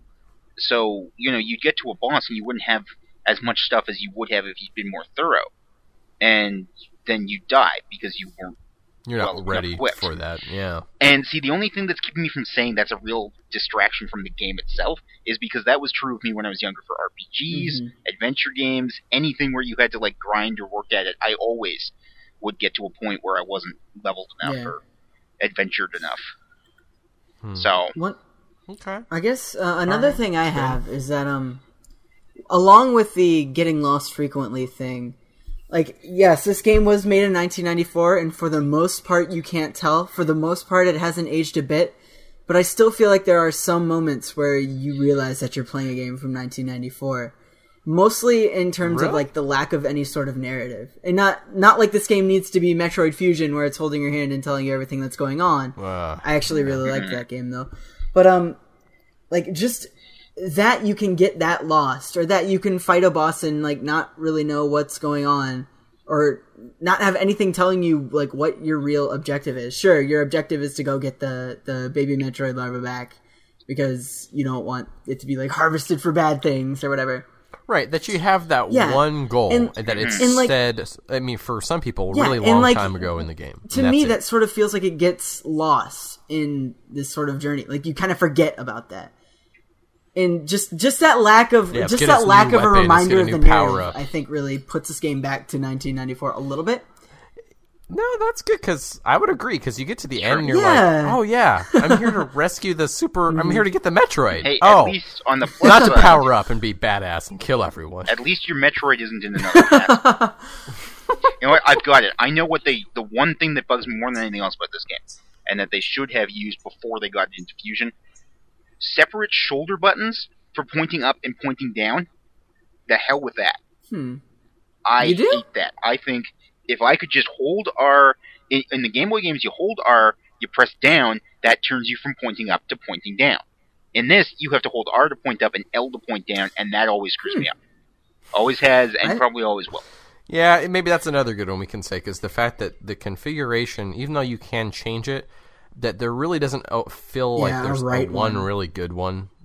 And that I don't know, maybe if that's But a game. I- design I don't think flaw it or is. not, it's but as we play you through have it more, so much control over Samus, like especially for a game Right. from 1994. Well, your actual okay, so the the play of the character, the physics in the world, top notch. But the way that you Mhm. have to interact with it through the controller, there's It- it- because it it's so rich there. The controller doesn't translate as much. It's kind of like playing say. QWOP. Yeah, Super Metroid is QWOP. Speaking of which, Are we going to segue with that? All right. we should segue with that because that was. Uh, I want people to think about that. Some other because I know that we're a group that's going to think of positive things mostly. So think of some of the things that maybe detract a little bit, so we have a little bit of both sides of the coin. But let's trans uh, transition here into the end of the QWOP contest. It's time to announce a winner, and actually, before we do that, Ben, tell people what they're going to win because I'm going to go look in the, the All right, mailbox right now and make sure that we're not sitting on somebody with a new high score. You, the one have winner of the QWOP contest, will receive, unfortunately, a Game Boy camera signed by Anamanaguchi, full of pictures from my PAX adventure. Why did I do that? And, um, Because you're awesome, Ben. The evidence suggests You're that you're awesome, crazy and awesome. and whatever random thing that Gerritt wants to throw into the mix. Oh, I found. So I've been cleaning up. I should show pictures of it. I've got like this like gaming corner set up upstairs. It's looking really good, but I found some cool stuff and I set it aside, and then I cleaned it again because now I can't find them anywhere. But I've got a couple. Oh, I had them set aside so I could talk about them on the podcast because I thought that would be smart to do. I'm not going to be able to find them now. Let's see anything here. Well, one of them for sure is going to be a mini DS holding backpack. It's like the size of your DS, but it's also a backpack and it holds your DS in some games. So that's one of the prizes. That's kind of the rein oh, wait, it in a right little bit there. there, Monty okay, guys, don't let the radio die. I'm gonna Walt go grab Clark the stuff. just on his way Don't, back don't, to the don't, don't prize stop vault. the beat. I can, can't, can't, can't control my feet. Let's play some Metroid. Come on, buddy, let's Are you that beat. still Don't stop. playing Metroid, Jon? Don't stop. Yeah, I'm about to battle Phantoon. Yeah, I battled Phantoon, yeah. Oh, are we back on it again? Don't stop. Don't stop. Don't stop the beat. You can't stop. Can't stop. Can't stop the beat. You won't stop. Won't stop. Won't Okay. stop the beat. And go. Good job, guys. Okay, the other prize is a copy of of the book I Am Eight Bit, which is a that's pretty pretty cool book. book. It's got a lot of video game art in it. It's this whole project, and so hopefully you don't have it. And then I'll have one other prize that I won't say so that you can't be like, oh, I so don't they're want getting a choice of these things? Because you're just getting it. No, they're getting all of them. Dang. Okay, because we've had That's this true. contest for, and then It's a the, the, the. WoW contest before it for almost like two months now. so, true. All right, are we ready to announce? Let me see here. I'm going to look through the email. We have a couple more from Emily K here, who got up to 141.7. Whoa! She was all over that. Wow. She was I just. think That's I hot think that's our winner, right? right? Is that I'm looking through possible? Here.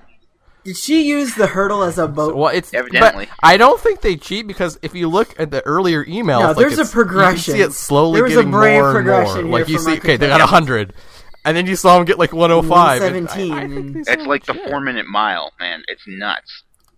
Yeah. Um. So But I let me remember I was talking to if it is Emily Hot Beverages, Yeah, right? I think Beverages. so. I was talking yeah. to her on Twitter, and I was like, "Yeah, I got a whole like ten meters in co-op. I'm feeling pretty chuffed about getting double digits." And she's like, "Yeah, I'm stuck at about 107." I'm like, "What?" What? I imagine that's with using the And this was a week ago or two. This was a while. You know what I really want is I want the Mega64 guys to do a parody of QWOP. I want like Sean or uh, or Derek kind of just walking around. Yeah. okay. So yeah, that's funny. 141. Wow. Wow. Here's the update. I'm going to keep playing on all week, and we'll update you. That was on the 18th, and I don't see any other ones from her. I think Jim was the other one who was trying for it. but I think he was like 118 or so, and so.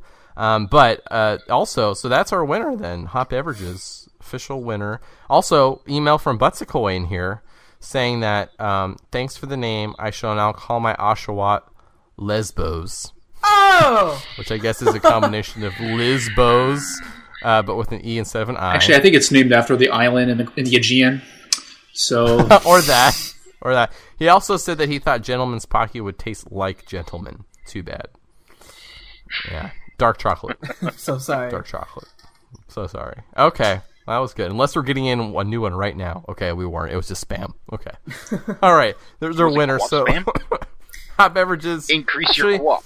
We probably have your address, I bet. It's probably just in the customer Hmm. database. Um, well, send us the address you want us to mail your stuff to, and we will send it off, and it'll be exciting. And we'll have to think of a new contest for at the end of Super Metroid. Maybe something Metroid themed. I don't know. We'll Something see. that'll actually get people to sign print or something. I don't know. No, no. We gotta. We still have to have the same quality, but I think more mystery is always good. Next So- week I'll bring a All right. guest. so let's uh, let's sign off on the show here. If you'd like to join us on the uh, through the forum thread, giving us your thoughts and opinions on Super Metroid, fangamer.com slash forum will get you there. If you click on the Fangamer forum, we have a thread in there. Uh, it'll also be in the uh, blog post. If you want to follow us on Twitter, twitter.com slash fangamer. I've been sending out a lot of tweets for it. In fact, if you want to tweet about Game Club, the hashtag I made up, which is sort of complicated, is the pound FGGC5, Fangamer Game Club FGGCS5. S Season I 5. think for the for the future we should just do F FGGC. yeah, we'll leave the S off. And then we'll just, yeah, or something like that. Just make it Well, the Game Ben's Club the, one. Ben's a Twitter uh, pro. He'll he'll find a way to streamline that process. But if you want to follow Ben on Twitter, Twitter.com slash B E N C A R I G N A N. There, I have just tweeted it. if you want to follow, oh, I love this because everyone's on Twitter now. If you want to follow Kevin on Twitter, Twitter.com backslash Simon Bob. oh, no X. No, no X. I got Simon Bob just straight up here on Twitter. Nice. I Okay. want If you want, Formspring too. Formspring.me. Dang. Slash if you Simon want, Bob. if you want to follow Ask me a the question. illustrious Jon Kay. Jon, how many followers are you up to now? I'm still days? under 100, but hey, Jon, why aren't you following Wow, me? yet? for a guy who hasn't been on here too long. It's What is your What is your Twitter? it's the Jon Kay at Twitter. There you go. think- Easy enough. Uh, follow me, twitter.com slash Aticron, A-T-I-C-R-O-N. Uh, Facebook.com slash Fangamer. We've been putting updates on there. All kinds of good stuff from our buddy Charlie. Uh, we will, oh, emails. We got a lot more emails, which is great. Podcast at fangamer.com. Oh, I should have checked iTunes reviews. Oh, that is what I didn't do. Oh, In the meantime, was- let me ask this while you're checking good. that. Um, next week we are not recording on Wednesday when there may be a FanFest thing going on. Should we Mm-hmm. speak about how we might possibly be doing a live stream? Maybe.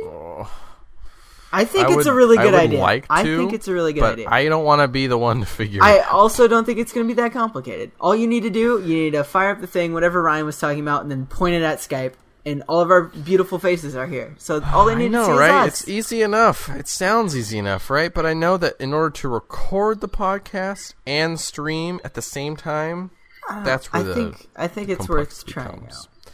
I think it's worth Ben trying. If you want p- us to do this, My computer's not good enough for Send. Ben a Twitter to figure it out because I'm gonna have more than enough stuff than to do than try and figure that out. Unfortunately, but My computer I would like to, but it is sort it not on my priority list. Getting the voicemail is up there right now. Getting that figured out. Send Ben a Twitter just anyway. Yeah, do Yes. that. Just make some conversation. He yeah. likes it. Is this? We have a review from Brentley nine eight six, which is uh, five star, saying nice things. Pretty simple. Produced by a group of cool people who like to talk about games. Listen to one, you'll keep listening for hours. Keep it up, peeps. I don't think we talked about that one. I don't think we did. So yeah, Thank you. Thumbs up. Thanks for the review, buddy. Uh, we appreciate it. So signing off for this week for the Fangamer crew in Tucson, East Coast, Japan, wherever they are. Good night. and Canada. Oh, in Canada. Right, Canada.